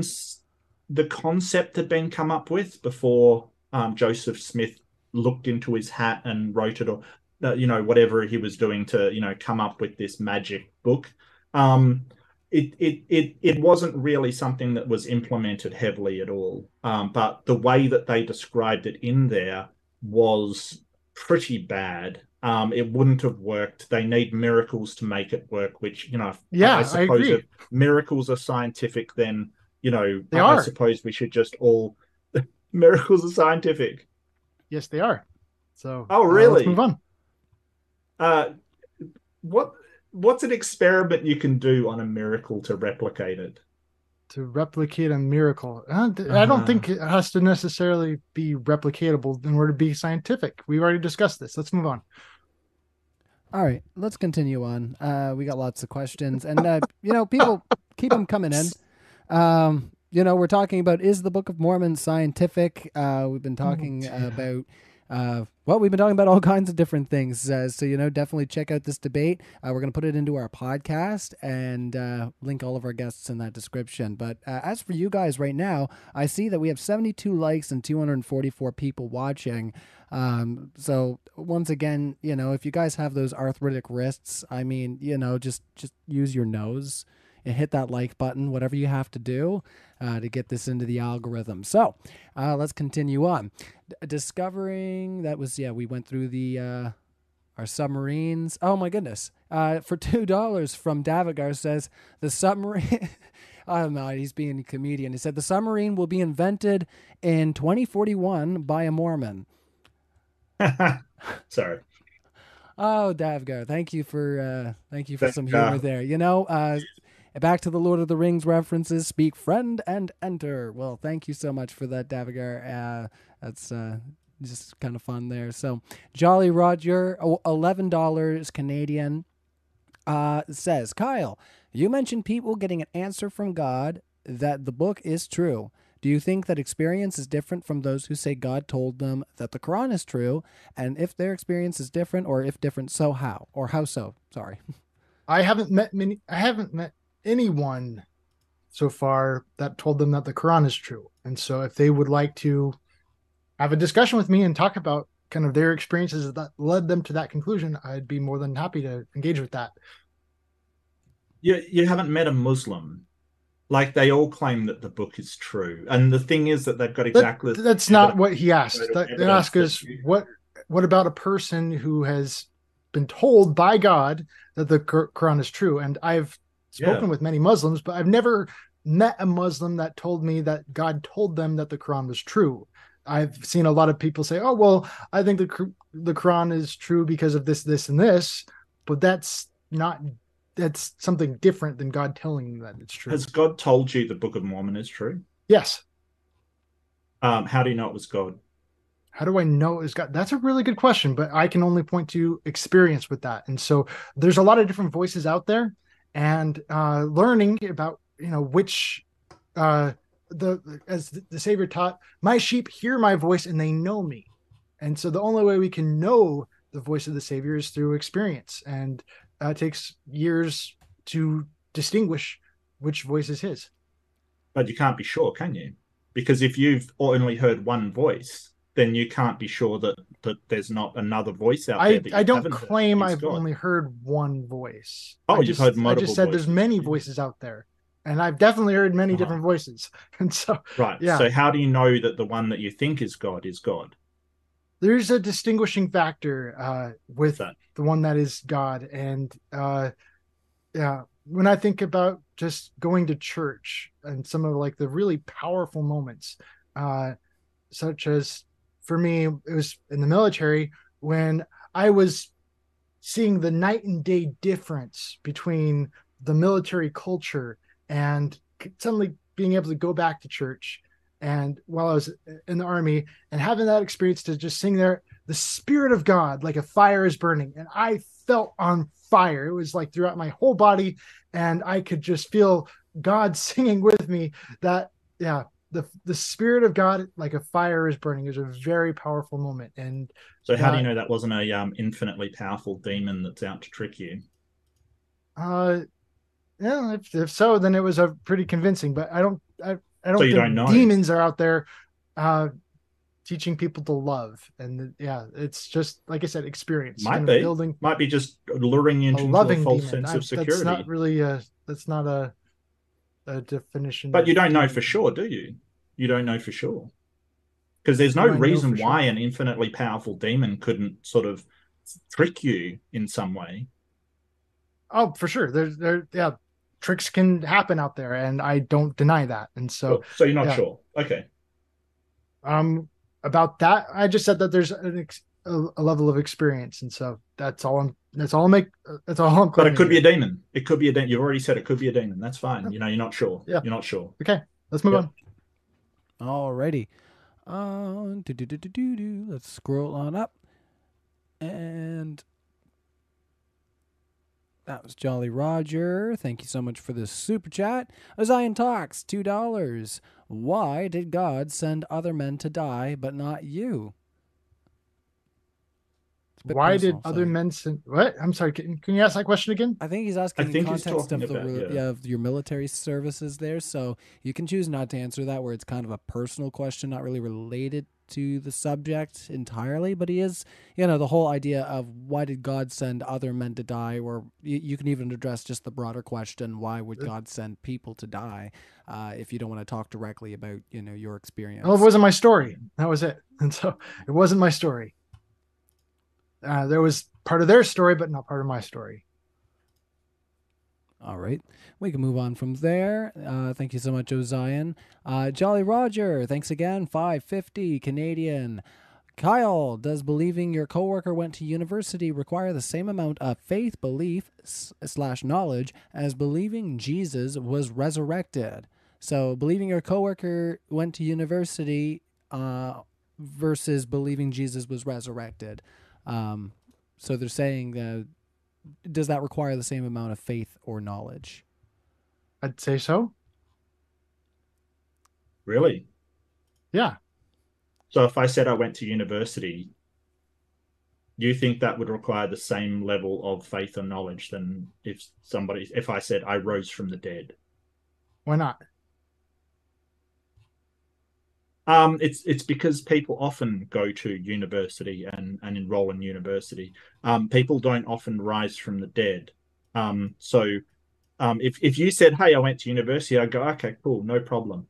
Um, if if you said you rose from the dead, I'd be like, I would need more evidence for that because that's not something that happens ever that I've ever According to your knowledge.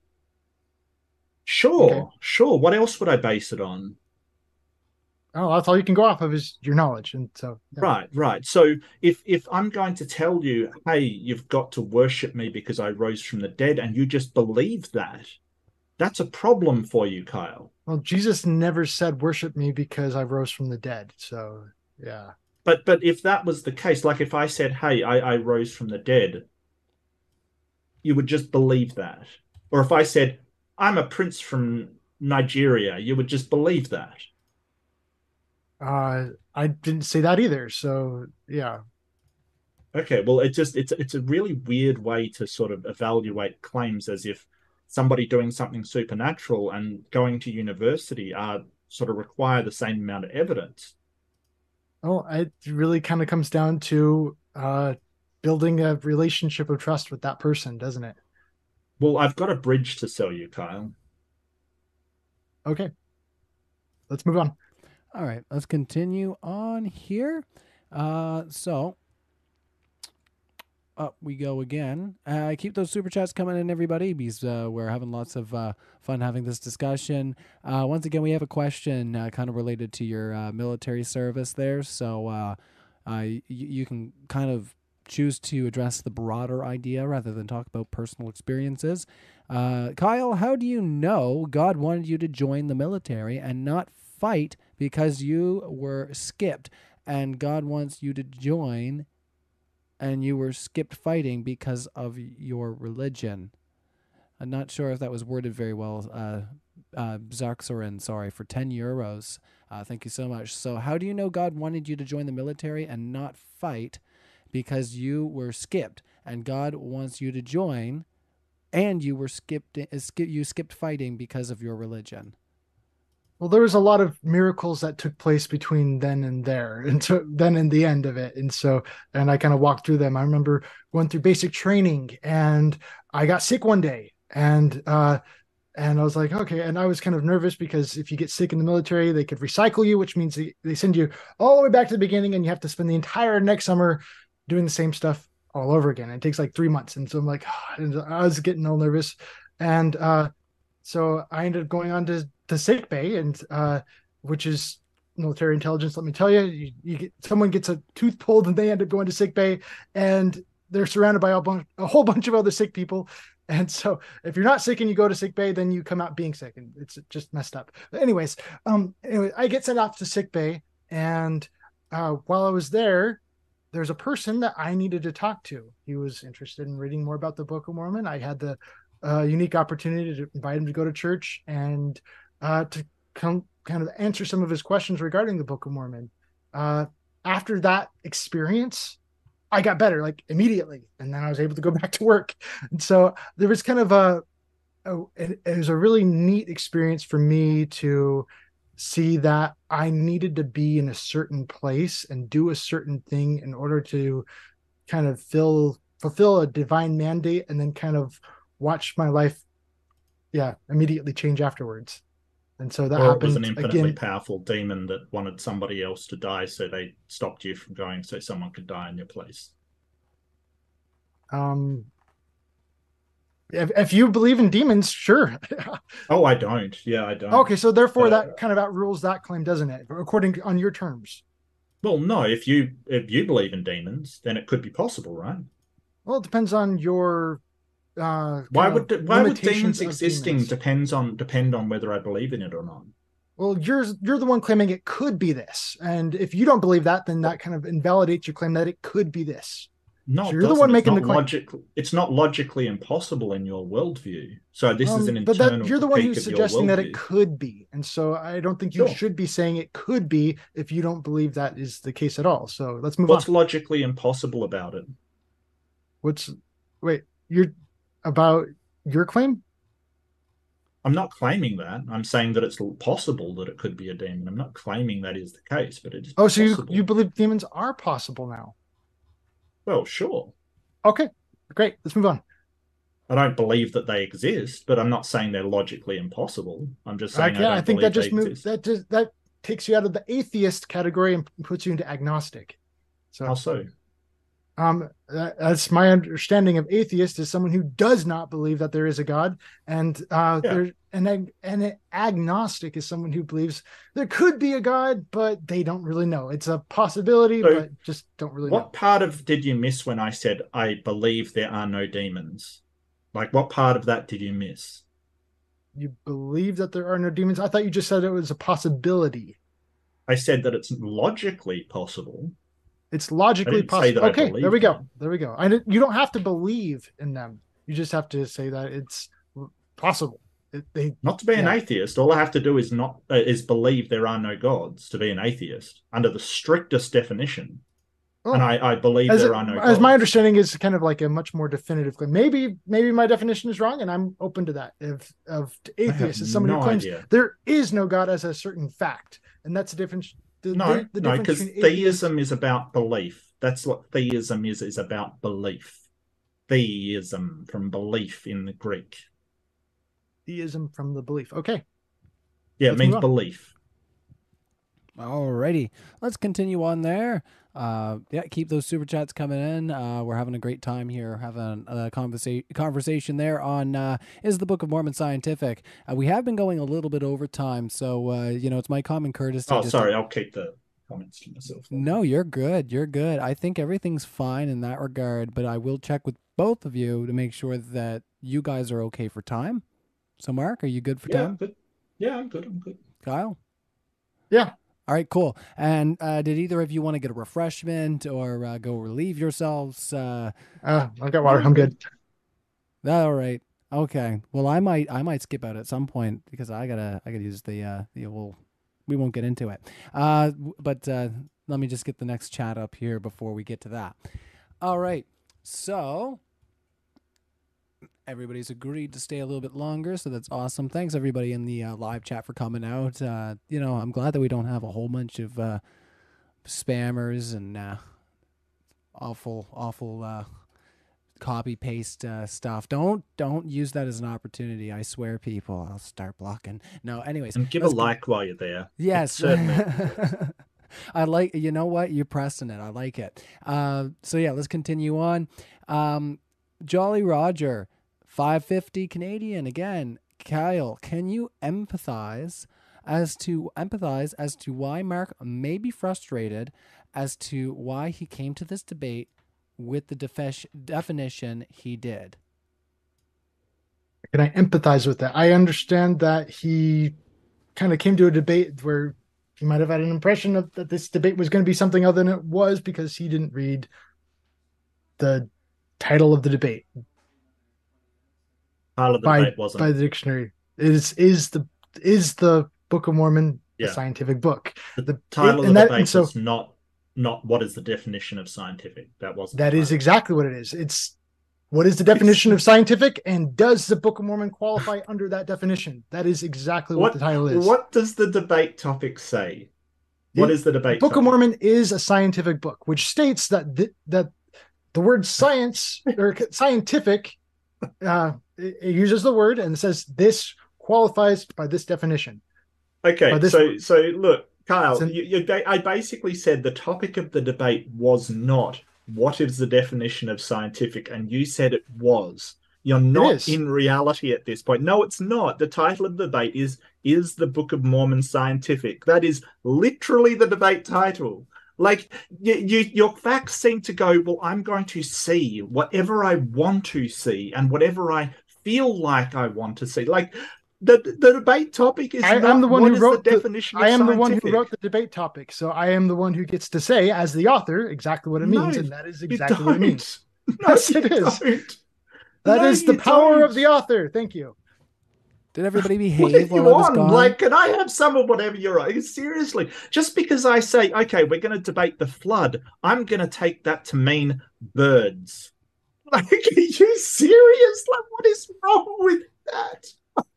I- Okay. Well, if you could, yeah, you can you can go ahead and make a huge case for that and say This is in your like opening the statement. craziest that- debate I have had in so long. This has been welcome to my world so, yeah so uh when it comes to as an author if you wanted to take the word uh, flood and define it as birds you have the power to do so. And so when you make your opening statement you can say okay birds or sorry the flood uh, the flood in this instance is specifically referring to birds uh, like a flood of birds okay? And you could specifically say that in your opening statement. And then as me coming to your debate hearing your opening statement then i can is- say okay i disagree with that and your that power isn't yeah, how that isn't how debates work, and it's not your debate, Kyle. it is i'm You- the one who don't is the one who made the You don't get to challenge somebody on a topic and then say because you're I wrote me it, I, i made the get statement to write down what it means, and it means this other thing that it doesn't say. Wow, I, I, it's an adjective and i decide and this I- is the state this is a noun this is the adjective and this adjective describes this noun. And according Oh, to the dictionary which i Kyle. defined in my opening statement and so i'm going by these definitions. And so i'm the one making the opening statement. You're the one who's stepping in and saying no uh, that is wrong. And that's all you can do. That's that's your side of the debate. And so if you come in here and try to uh, reform an entirely new debate that is called the red herring. It's and and it's separate from you're you're not no. The the, the problem is what you've got in your mind and what you've put down as the debate and what we're going to discuss are not the same thing. Like It if you wanted to thing. discuss is the the definition of scientific? Well, yeah. yeah. No, if you wanted to discuss is what the definition of scientific is, put that as the debate topic. And I probably would have said, no, I'm not debating that because I don't do definitional debates. That's It's- exactly what you crazy. signed up for. So let's no, let's, con- it isn't. is it scientific? that is a Let- definitional debate. let's No, it's continue on. Let's continue on from here Scientific is a because word, uh, yeah. we definitely uh, understand that you guys kind of. Uh, Can I have- say one thing? uh, I sure. choose to reject your reality and substitute my own. There you go. There's for. Kyle. Okay. Okay. Let's, let's hear the mod. Uh, so I was going to say, uh, yeah, I think we've kind of uh, established that uh, you guys disagree on uh, that kind of fundamental principle uh, about the debate topics. So, um, you know, let's uh, let, let's try to get down into the uh, the gritty of what we can get out of our super chats here, um, and see where we go with that. But uh, I think that point's been established. So uh, we'll just try to carry on from there, if you gentlemen don't mind. Um, so. Zar Zarzarin Zar Zarzaxon, I don't know. Five dollars cats eat food. That's an absolute truth. But my cat also eats couch. No proof, just opinion. What is your cat doing eating your couch? That's probably not good for them. But uh, Cats eat grass sometimes. Cats eat all kinds of things. I've seen cats like chew on furniture.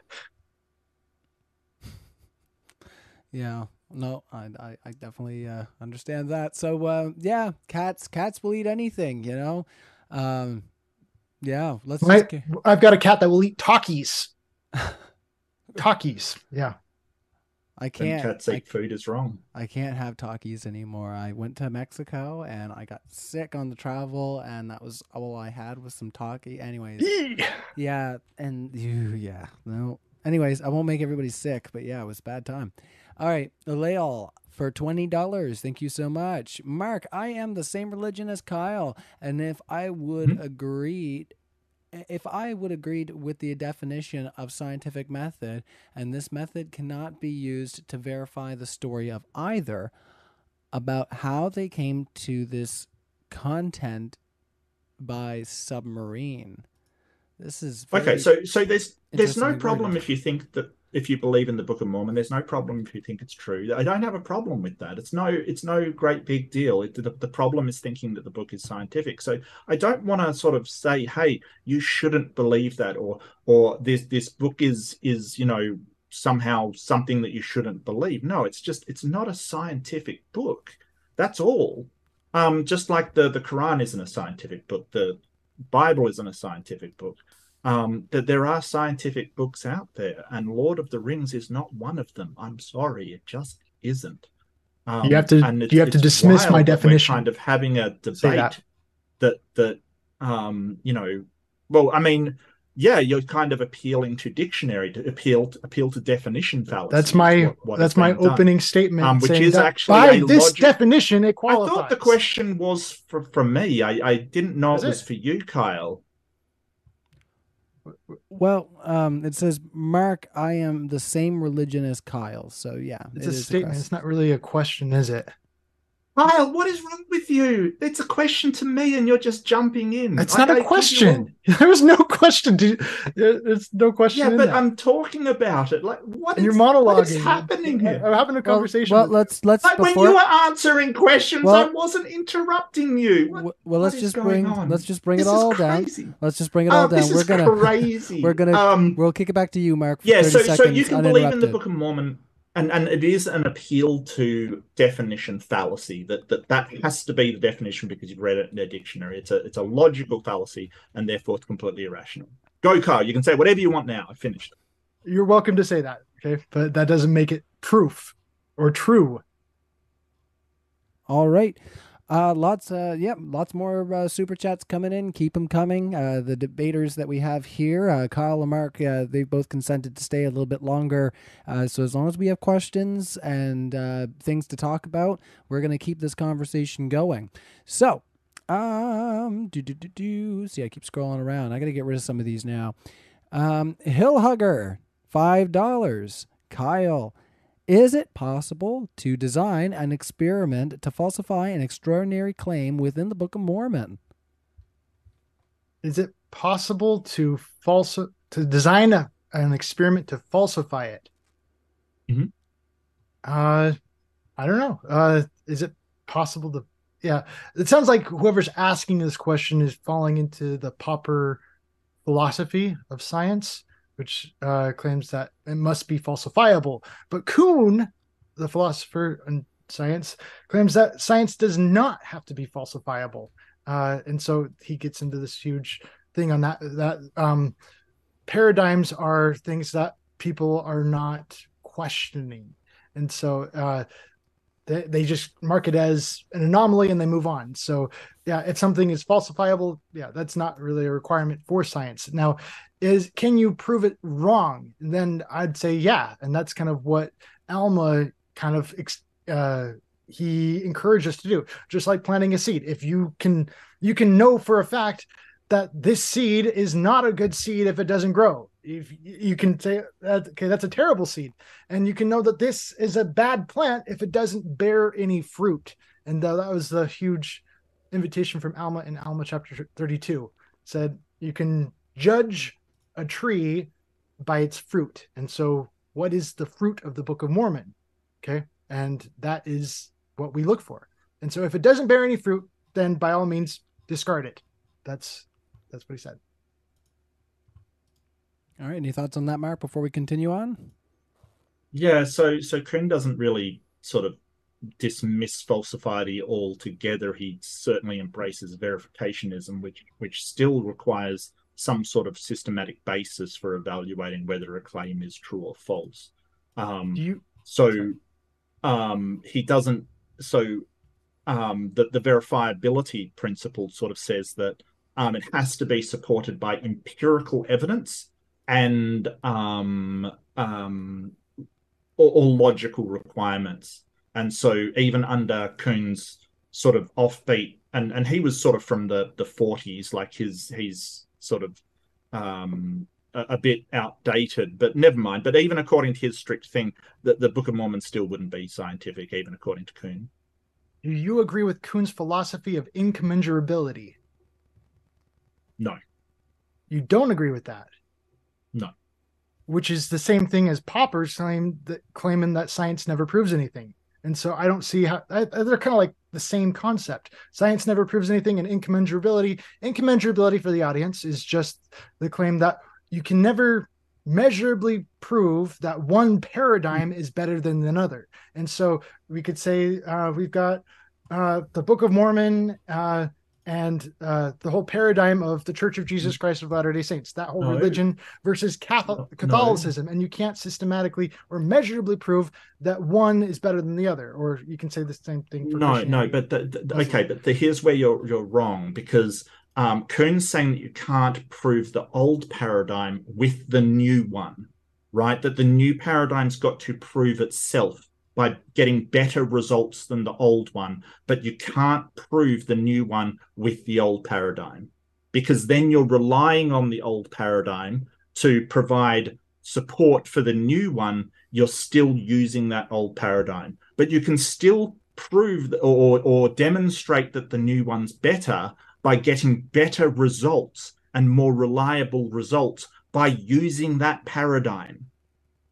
It's incommensurability is immeasurable. That's kind of what the word Yes, means. you It's can't the measure the new paradigm with the old one. against the old one, and so you're trying to determine Yes. which one is better. And so, But yeah, that doesn't mean you the can't. professor from Leiden University went and specifically said that you can't know which paradigm is better. That I'm getting everything just from him, uh, who said it. yeah really I. I i don't i don't agree with that i don't I, I think that you can use science to prove that there is a better method than science i think you can do that you believe science can prove things now? that there is a better method yes Yeah. Okay, so that contradicts your former claim with against Dr. McLaughlin, who said that science never proves anything.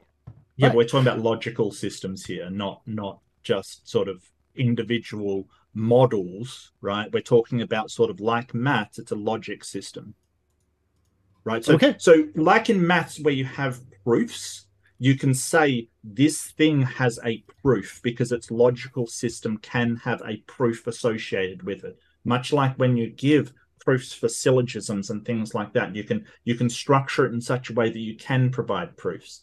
But like looking at those things you're not doing experimentation and things like that you're not creating a model All right. You're Well, I think I think cats eat food is a pretty observable, logical statement, and oh you disagree, you, then- said your cat um, ate furniture as well so that that is not a true statement uh, by the dictionary definition of eat, okay, to chew on, to digest, that Mm-hmm. qualifies. Thank you.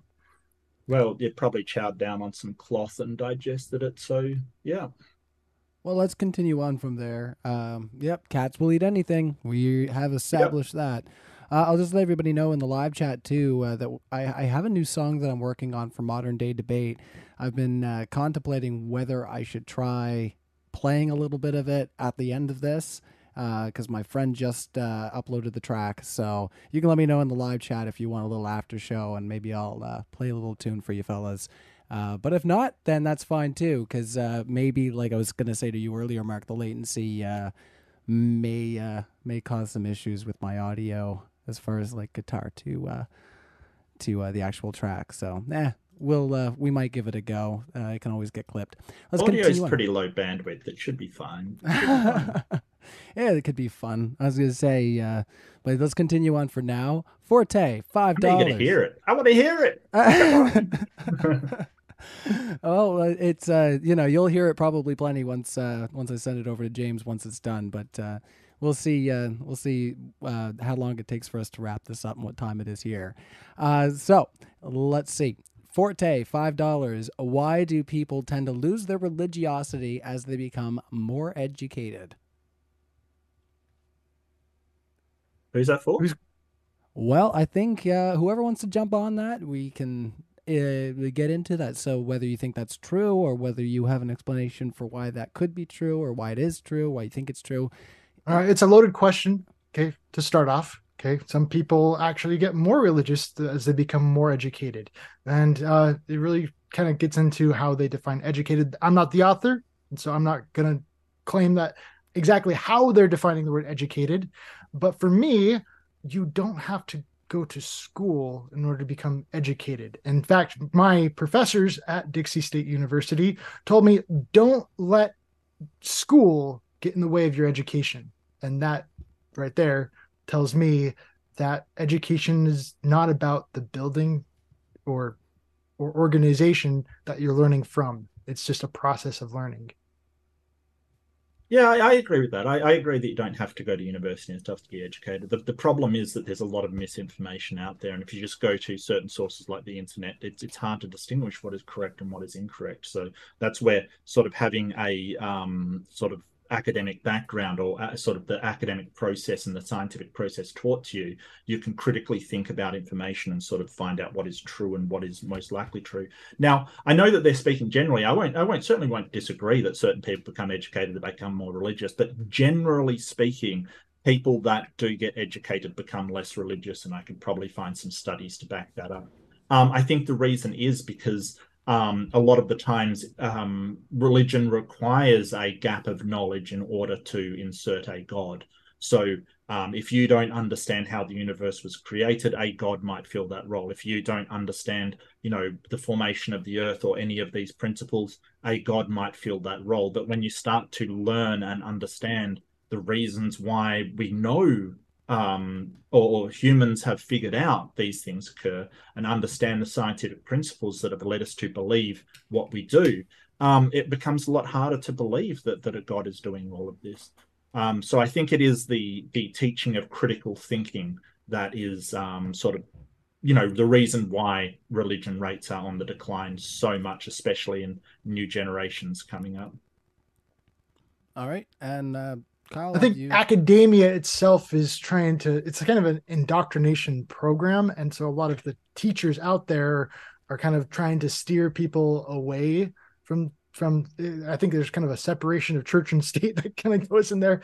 And so uh yeah it's not really and so I think that kind of ends up pulling. So if they're if they're defining education as academia then I think that would be a major uh attribute or a factor, a major factor is that whole separation of church and state. Well, I think that um, academics don't sort of teach you what to think. Um, they sort of set you up so you can think. As Carl said, these teachers were saying, don't let your education get in the way into thinking. And that's exactly what they mean. Don't just think something because we told you. Use that critical thinking process to analyze it for yourself, and they give you the tools to do so like I, I said, wish the, the I that wish I showed you that they science was hello, taught that hello, way. just in the middle of All right. talking here. Like I'm, I'm, seriously. I'm, I'm, I'm um, commenting on what you're talking about, and yeah, well, could you wait till I finished? Would be a. I, I'm sorry, I'm not used to this whole um, monologue thing. I I didn't. I, what? Let's. I, let- this baffles my mind. I let you talk, and then when I talk, you say I'm ahead and monologuing. It's it's. Go ahead and finish. Wow. Um, okay. So, so, so the book that I showed, for instance, with all of the, the, the, you know, sort of um, electronic circuits and things like that, all of the truth tables, all of the things we do in in um, com- sort of digital communications and uh, computer architecture, they show you how to design that, how to think about it, how to do it. They don't just tell you, "Hey, this is the only way." In fact, they like you to think beyond that box, kind of thing, but in a critical way, not just believe anything you're told. That, that's all. Yeah, my my science textbook says the Earth is the globe because we said so, and uh, yeah, and I've got a whole series on that called Modern Earth Really? Science Destroyed, just pointing out all of the times that this book just makes all these definitive statements and s- expects you to go off of it because they said so, and they they don't encourage you to ask questions for yourself. Just believe it because we said so. That's it. What and did- so that's a do- huge problem. What did Huh? you do in university? what did I do in university?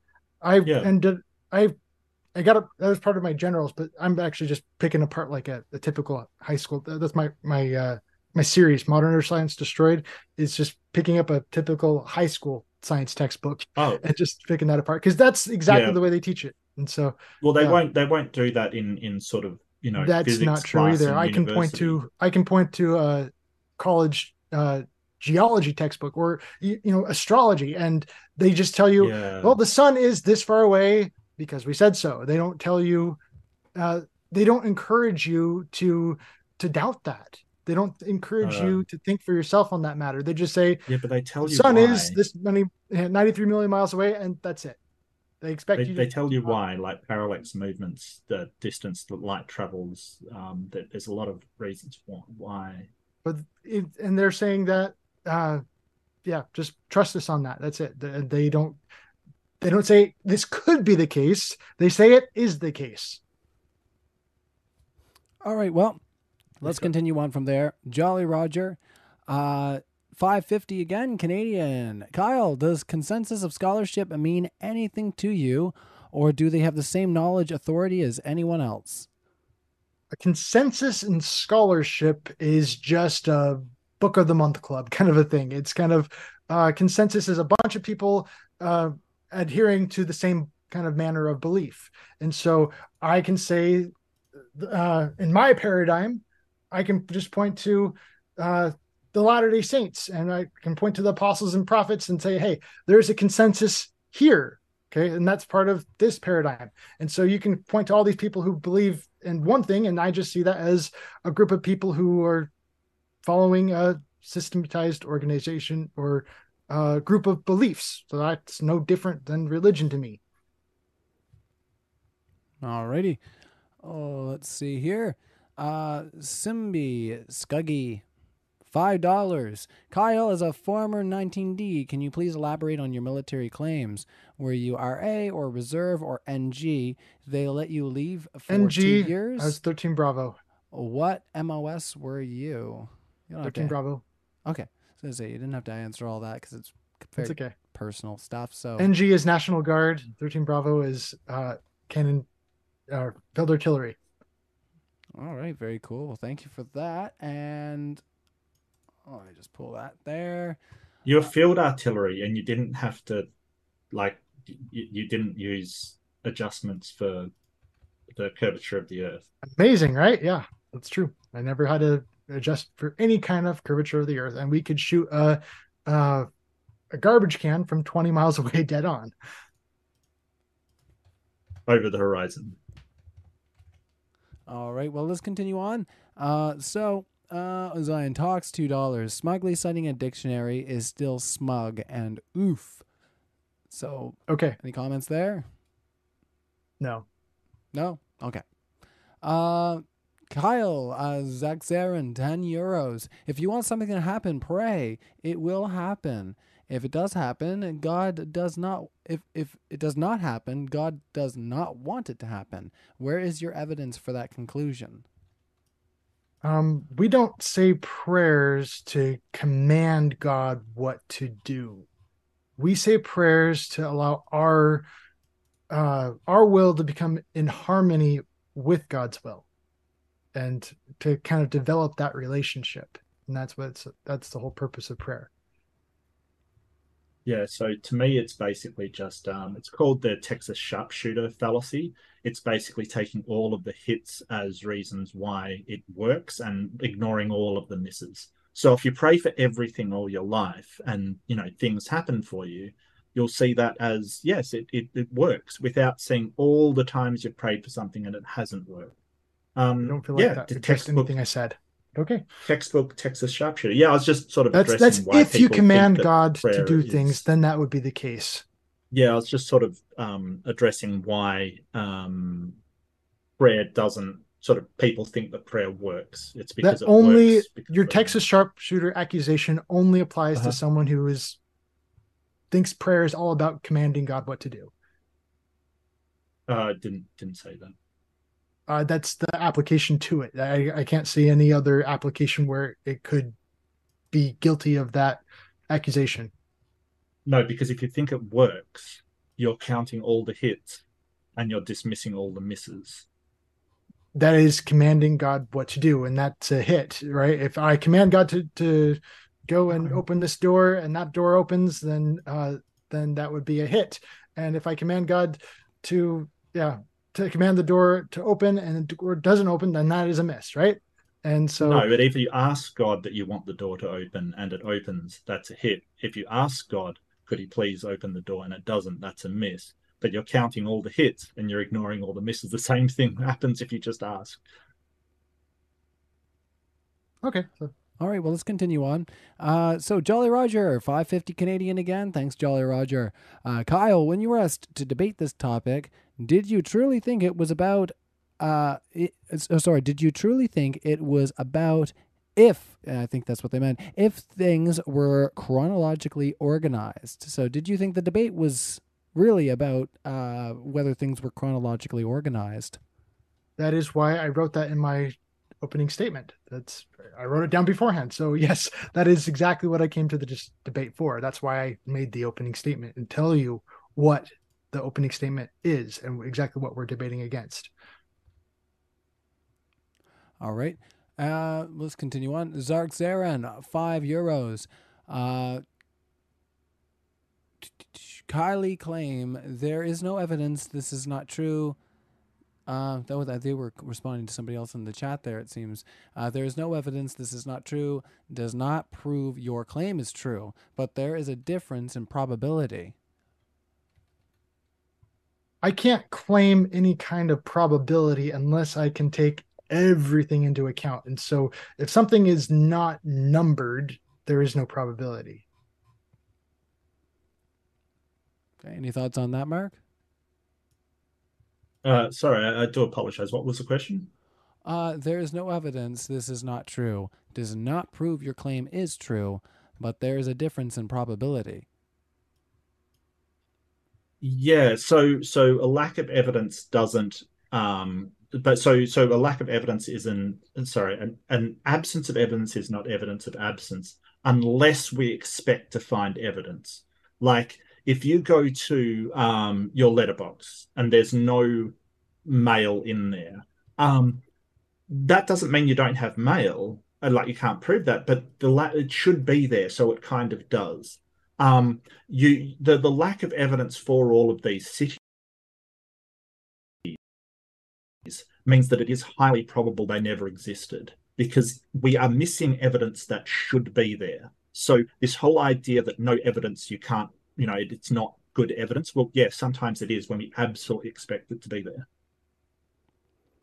Okay. Um, yeah. Any thoughts on that, Kyle, or do you want to continue on? I think I shared what I had to say on that. If, if if there's no numbers, if it's not, if it's yeah, if you can't number it, you can't claim that there's a probability to it. Okay. All right. Well, let's continue on. Uh, Zarkzaran, uh, Kyle, your body was burning in quotations. So God wants you to burn for your desire, not take part of killing, or to not take part of killing. I What? were they? I don't think that's even a complete thought. I'm not sure. I think Uh, it's they've got a couple other questions here. So uh, yeah, Zarkzaran, if you want to kind of clarify what you meant in chat there, uh, we're going to continue on because I'm not sure what you meant. Your body was burning. So God wants you to burn for your desire, not to take part of killing or to not take part of killing. Yeah, that's it's not really making sense to me here. So um, if you guys can't piece it together, we'll wait for uh, see uh, what's going on. So maybe maybe he desired you to do something but not take part of in killing. Is that is that what they're trying to say? Like, I joined the do you know military fully expecting to get deployed at the time. That was a, a huge Right. expectation I had. And so when I did not get deployed for three deployments and kind of looking back on that, I just said, wow, that's kind of uh kind of walking through a battlefield and not getting shot. Okay. So maybe they mean why did God push you to join at all just to stop you from being deployed? Like why didn't he just not push you to join the military at all? Well, I told you when I joined the military, I got a ten thousand dollar sign on bonus. And what I did with that sign on bonus? It paid for my mission, my two year mission to East LA to go and preach the gospel out there.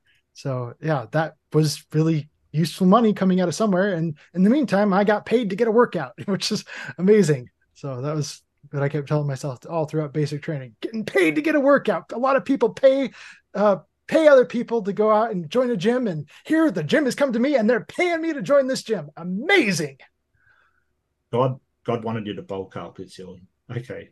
Sure. All right, well, let's continue on. Uh, let's see. The real Mad Dog Mac, nine ninety nine. How do you reconcile discovery that Native Americans do not share a single shred of DNA with any Jewish lineage? Doesn't this alone disprove the claim natives are descendant from the twelve tribes of Israel? does it disprove it know, that's kind of going off this whole basis of science proving things and so even though i do believe that science does prove things i haven't seen any any actual papers or anything like that to actually go off of to confirm or disfirm di- uh, disconfirm that that claim All right. Let's continue on. some people just do sloppy work and say oh well i've measured a- few people and that that automatically goes out to every single native american out there and i don't think every single native american out there has really under, undergone this test so yeah that's kind of my view on it. And so if they'd like to substantiate their claim that this is the case then we can talk about it. Wasn't the land uninhabited when they got there, and it was the They Lamanites never said that. that that um wasn't it the Lamanites that sort of that like the Native Americans were supposed to descend from the Lamanites? um many did but it never says that it was uninhabited. And so All says right. that the Nephites were uh they went extinct. They they all got demolished. Uh, but it never says that the native that the land was uninhabited or that no other people came to the Americas after they got here. All right. Well, let's continue on there. Uh, Jolly Roger, eleven dollars Canadian. Kyle, when you set up the debate and chose the definition, did you have a hunch or idea that Mark wasn't going to use the same? As you say, you set this debate up and got set, uh, got to set the definition in your opening. I set the the definition in my opening statement, and uh, that way there would be no question of the terms of this debate in that opening statement. Great. Um, yeah, and the other part of that was, uh, did you have uh, an expectation that Mark would share that definition? Well, his job as being an opponent is to discredit my my statement and say no, that's not the case. Even if I'm saying cats are mammals, okay, if he comes to a debate against me and my opening statement is cats are mammals, then it's his job to say no, they're not. Yeah, so I, I did do that. I pointed out where he was going wrong in his definitions. I pointed out from science textbooks where the definition was different. I pointed out that the definition was distant, different from different sources. So yeah, I, I and so I said that I the dictionary says this, and it's his job to say no, the dictionary does not say that. appeal to definition fallacy. I'm just reading the statement from the Yeah. Appeal I- I see you have no fallacy. substantiation for that claim. You're you're appealing to a definition, right? You haven't you haven't that's the opening statement of saying that this definition, but just because I'm saying Oh, that this word is defined as that does not automatically make it Are you are you appealing fallacy. to a defin Are you appealing to a definition? Just appealing to a definition does not make it Uh-huh. a fallacious claim. So there's more to that definition of appeal to de- definition fallacy. That's just a title. Okay. That doesn't mean that saying this word is defined this way is a fallacious reason. Okay. It's, Yeah, so it's an erroneous definition. so kind of Texas sharpshooter. Okay. Oh, well, you're shooting a gun. That doesn't, yeah. Just because you can say the name of a fallacy doesn't mean the, the, it's guilty of that crime. Well, I, I think people can decide for themselves whether. you Yes, know, they can, and they can look up the is something- definition of appeal to, to definition and make their own uh, case on that. Alrighty. So we're getting close to the end of our super chats here. So, uh, you know, everybody Awesome. keep them coming on in if you uh, want the conversation to keep going. Uh, but uh, if not, we're going to wrap it up here pretty soon.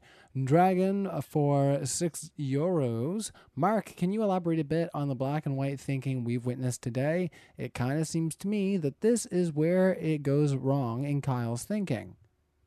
Yeah, a lot of a lot of people in, in religion have this kind of black and white. Well, either you know definitively or you don't know definitively, and there's no sort of levels of confidence in knowledge. Like if we have an overwhelming amount of evidence, our confidence can be very high. But since we're honest, we can always say, "Hey, there's always a tiny possibility that we're wrong, like zero point zero zero zero zero zero one percent that we're wrong." So we don't say it is proof because that assumes hundred percent confidence.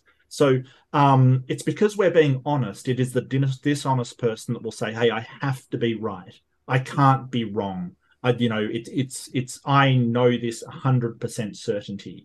Um, they're they're the ones that are usually um, sort of making a more extraordinary claim um, about knowledge than people that say, "Hey, you know, we, our confidence level is very high based upon these scientific principles." Um, they they work for everything we use in technology today. That is why we have confidence in them. But we would never claim 100% certainty because that is unreasonable. Um, but you know, And- so sort of you being sort of using your honesty to sort of say, hey, we can't be 100% confidence in every anything, and sort of say, well, you don't have proof, you can't say anything. I think that's really disingenuous. So it's disingenuous to say my cat eats food. Okay, got it. Alrighty. well, And make definitive claims. Uh, yeah, that are that that that are that simple. Well, let's continue on. Uh, let's see. Um, Lil, ten dollars statement. I would never argue that uh, ether, either coming here in a submarine, cannot be tested, uh, the by the scientific method. So I, Kyle, would agree with this statement. I'm not sure. Once again, that doesn't read very well. Ether I was would the never. author of the book. It was brother of Jared who uh, ended up crossing uh, the oceans in the barges. Yeah, it was their descendant that wrote the book. It wasn't wasn't them that crossed. But just say Jared instead. Just just say Jared. brother of Jared. Uh, Okay. the- well, the- his his actual name was Mahonri Moriancumer, uh, but people just call him the brother Jared because it's easier. um, well, just the two families, right? In in the submarine, like, um, I think they're sort of saying um, you can't scientifically test it to see if it's true. Would you agree with that statement? I'm sorry, I didn't. What was the question? Well, the two families that crossed in the the barges that they called it in the book, um, from um, the the Middle East to the Meso uh, uh, Americas, um, there's no way to scientifically test that to see if it's true. Is there? Oh, Would you agree? Well, there's a lot of science that's pointing at the Olmecs, and we believe that it's very likely that the Olmecs were actually the Jaredites. Okay. Do you have any evidence for that? The Olmecs, the Jaredites were completely wiped out, uh, and the Olmecs were also completely wiped out. So they're both two extinct civilizations that, uh, yeah, that are fitting the right kind of time period. And so, yeah, I think that that okay, right place, the right the uh the right time. And uh, the same thing happened to both of them. So that's evidence.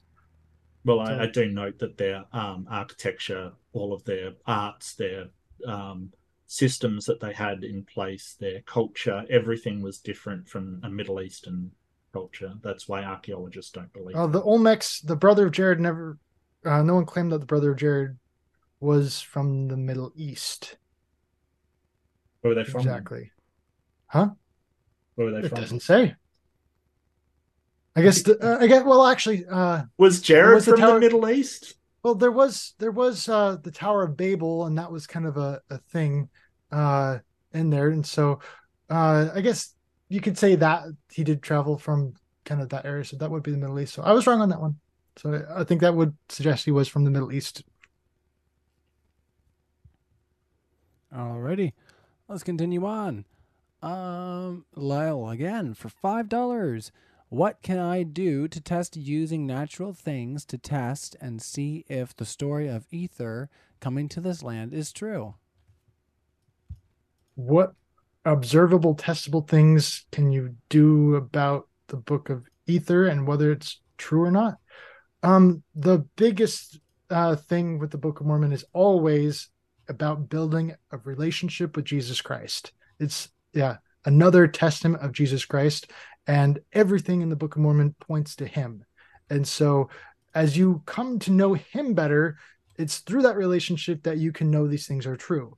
And so, uh, I, I know Mark pointed out in his opening statement, he brought up animals, and no one, yeah, there, we're still discovering new animals every day. We we can't just, you know, lift up all of the Americas and uh, sift them out and say, okay, there are no horses or something like that, okay, or elephants in, in Americas, but we we can't account for every single animal that's ever lived in the Americas. And so, yeah, just because we're not aware of any uh, modern day examples of, oh, well, look, I found some uh, elephant bones in, in the Americas. Okay, just because we can't point to any specific examples like that doesn't mean they never happened. And so, a lot of science is kind of coming out today that are kind of pointing towards uh, different in- instances in the Book of Mormon. So, uh, in a previous debate, I pointed out uh, the the human sacrifice, uh, and I've pointed out that being evidence of the Book of Mormon. But again, this whole uh, debate is not about whether or not there's evidence; it's about whether or not the Book of Mormon is systematic. Alrighty, Yeah, as I said, evidence where we no evidence where we expect to find some that we should expect to find some of these animals. We don't. We find none of them whatsoever. Um, so that's something we would expect to find, and we don't. Also, the civilizations we'd expect to find them, we don't. Um, especially when it's supposed to be sort of a civilization of 1.5 million people, it doesn't just vanish. Um, so all of these are reasons why we the evidence sort of speaks against the um, book being true. Yeah, so it's kind of and, and plus the whole idea that you should appeal to your your feelings of Jesus in your life that's not empirical evidence, which is what they ask for. Empirical evidence is one stuff that you can touch and see and sort of use your senses to ascertain, not feelings. It's not empirical evidence. Well, it's kind of like coming to know that my wife is a real person. okay. And so I can know that my wife is a real person by having experiences with her. Those are tangible physical experiences with my wife and kind of, uh, yeah, actually meeting her, talking to her, and having experiences with her.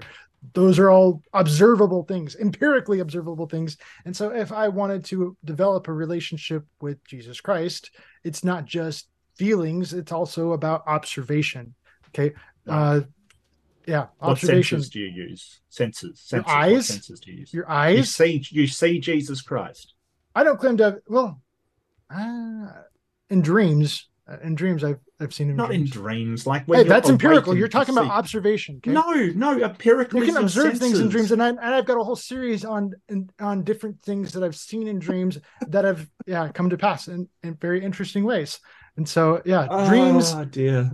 dreams can be interpreted, and dreams can sometimes tell the future. Maybe you should have defined what empirical means because you've got a different def- definition of empirical that is our senses like sight and touch and hearing. Like and and your dreams don't count for that's spectral evidence not empirical evidence. Okay, well, when we actually physically see different things come to pass, okay, uh, and while we are conscious and awake, that is empirical evidence of something that we saw in a dream.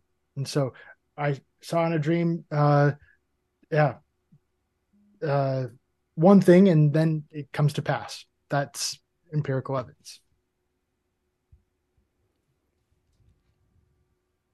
Um. All right, let's move on from there. Jolly Roger, 550. We're almost to the end of our super chats here, everybody. So uh, we'll get wrapping up here pretty soon. Uh, you know, unless anybody has any other questions, pop them in the old live chat. Uh, Jolly Roger, 550 Canadian. Kyle, do you trust in the leadership of the Latter day Saints Church or do you question them? They report a real Adam and Eve. What do you think? I've provided a video showing my lineage going all the way back to Adam and Eve. And uh, I think that's evidence of Adam and Eve. I don't claim that's proof of Adam and Eve. I just call that evidence of Ad- Adam and Eve. Uh, oh, I got to say that. yeah, it's it's on there. Uh, you got to see my video on my relation to Bob Nodell. It's both of our uh, our lineage going all the way back to Adam and Eve. It's pretty cool. So uh, it's worth worth checking out. All right, any thoughts on that, Mark? Oh, yeah, there wasn't an Adam and Eve. Like the population of, of humankind doesn't go to two people, even though they say that it does. It doesn't. Um, we can track this using DNA. The mitochondrial DNA shows there was no two people origin, you know, originating. Uh, the inbreeding that that would would constitute would be horrendous as well. So yeah. Alrighty. Like again, he's just making his statement on based on his thing. So if I said, "Yeah, cats are mammals," it's his job to say, "No, they are not." Okay, so um, Adam and Eve had children. Who did they um, have children with? Each other. And they're brothers and sisters, right? Yeah. And that's not inbreeding.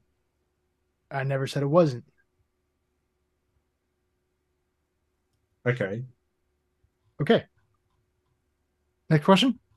All right, let's continue on. Um, so, uh, coconut cream pie for two dollars says, "Dang, what's it? Calm down with the fallacies." I think they're uh, trying to accuse It's you. referring to me, uh, probably.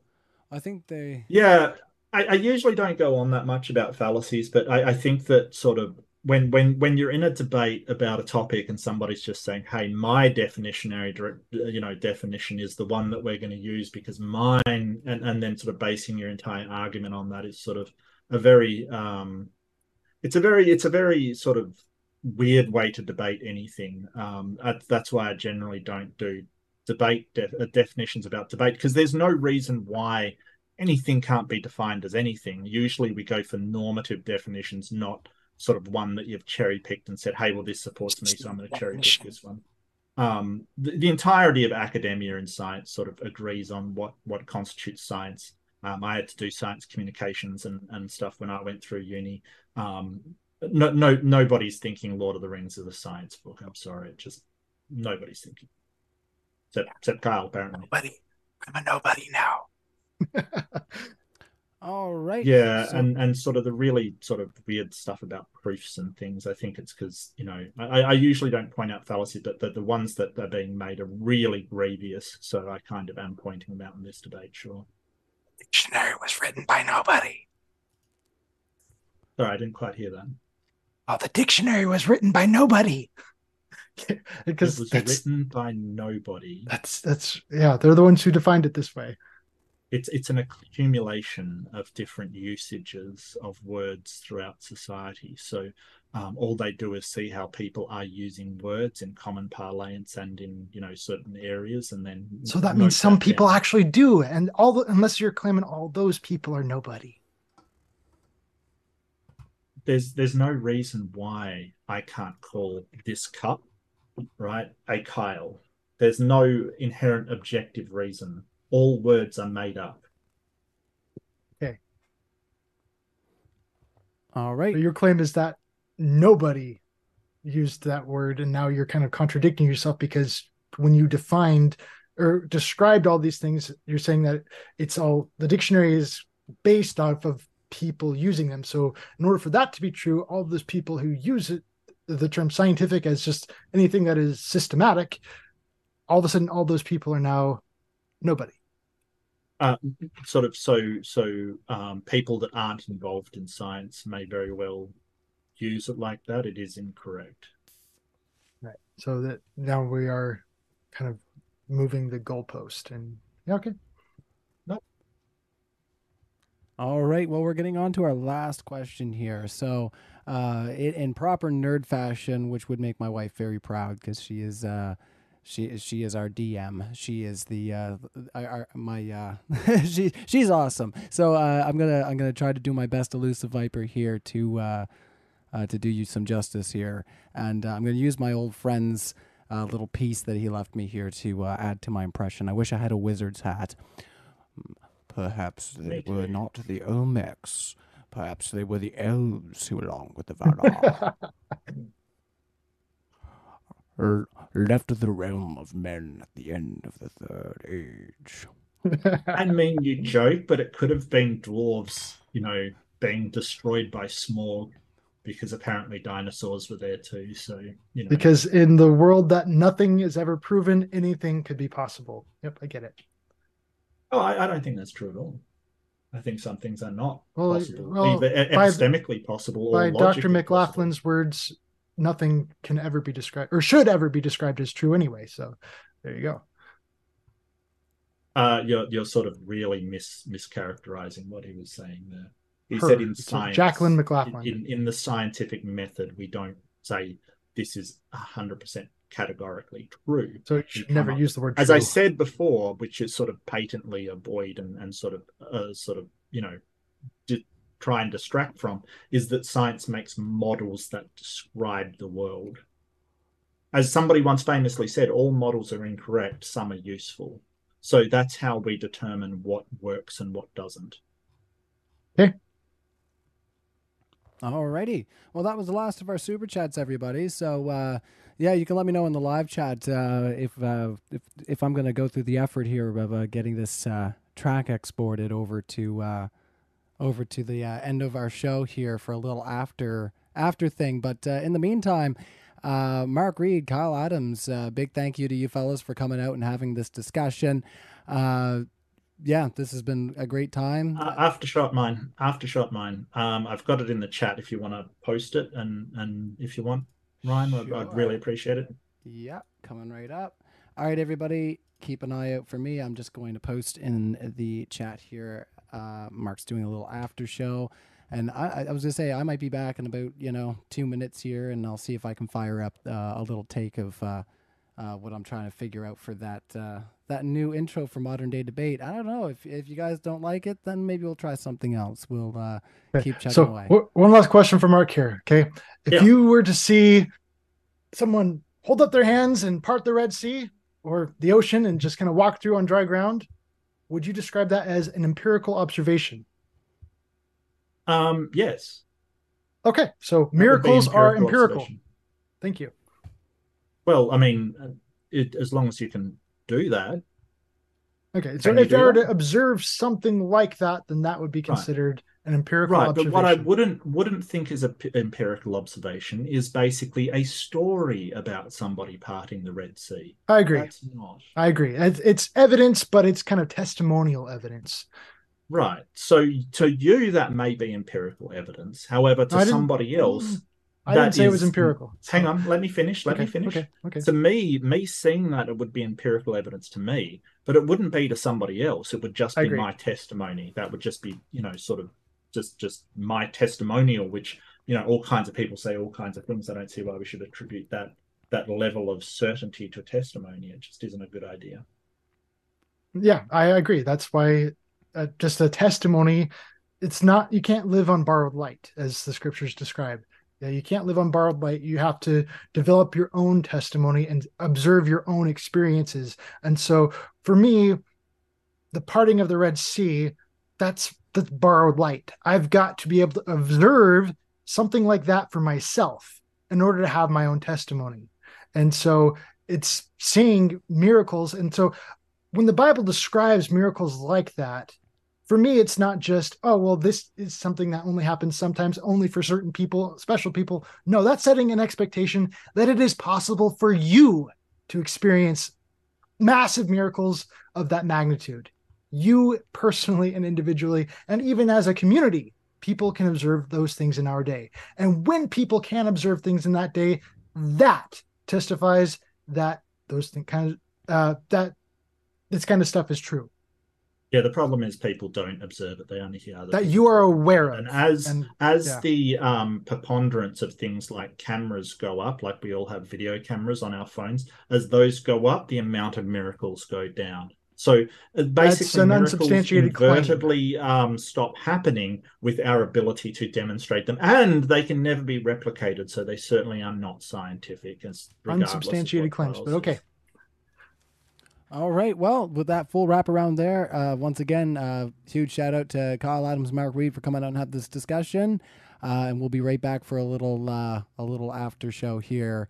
Uh, so thank you everybody for coming out. And uh, yeah, uh, I set the uh, link in the live chat there, Mark Reid. So uh, if you want to take Oh, a moment there, uh, yeah, no problem. Uh, Kyle, did you want to tell anybody uh, where they can find you? you can just look up my name, Kyle Adams. That's my my YouTube channel. I'm also one of the Globusters, so you can go check them out. Awesome. We'll All put right. in, uh, Adam's descendant, and it'll probably come up as well. All right, well, excellent. Let's uh let's close her off there. But thank you everybody, and uh, we'll be right back for a little uh a little after show music uh, from looks of things, uh, just for the fun of it. All right, thanks everyone.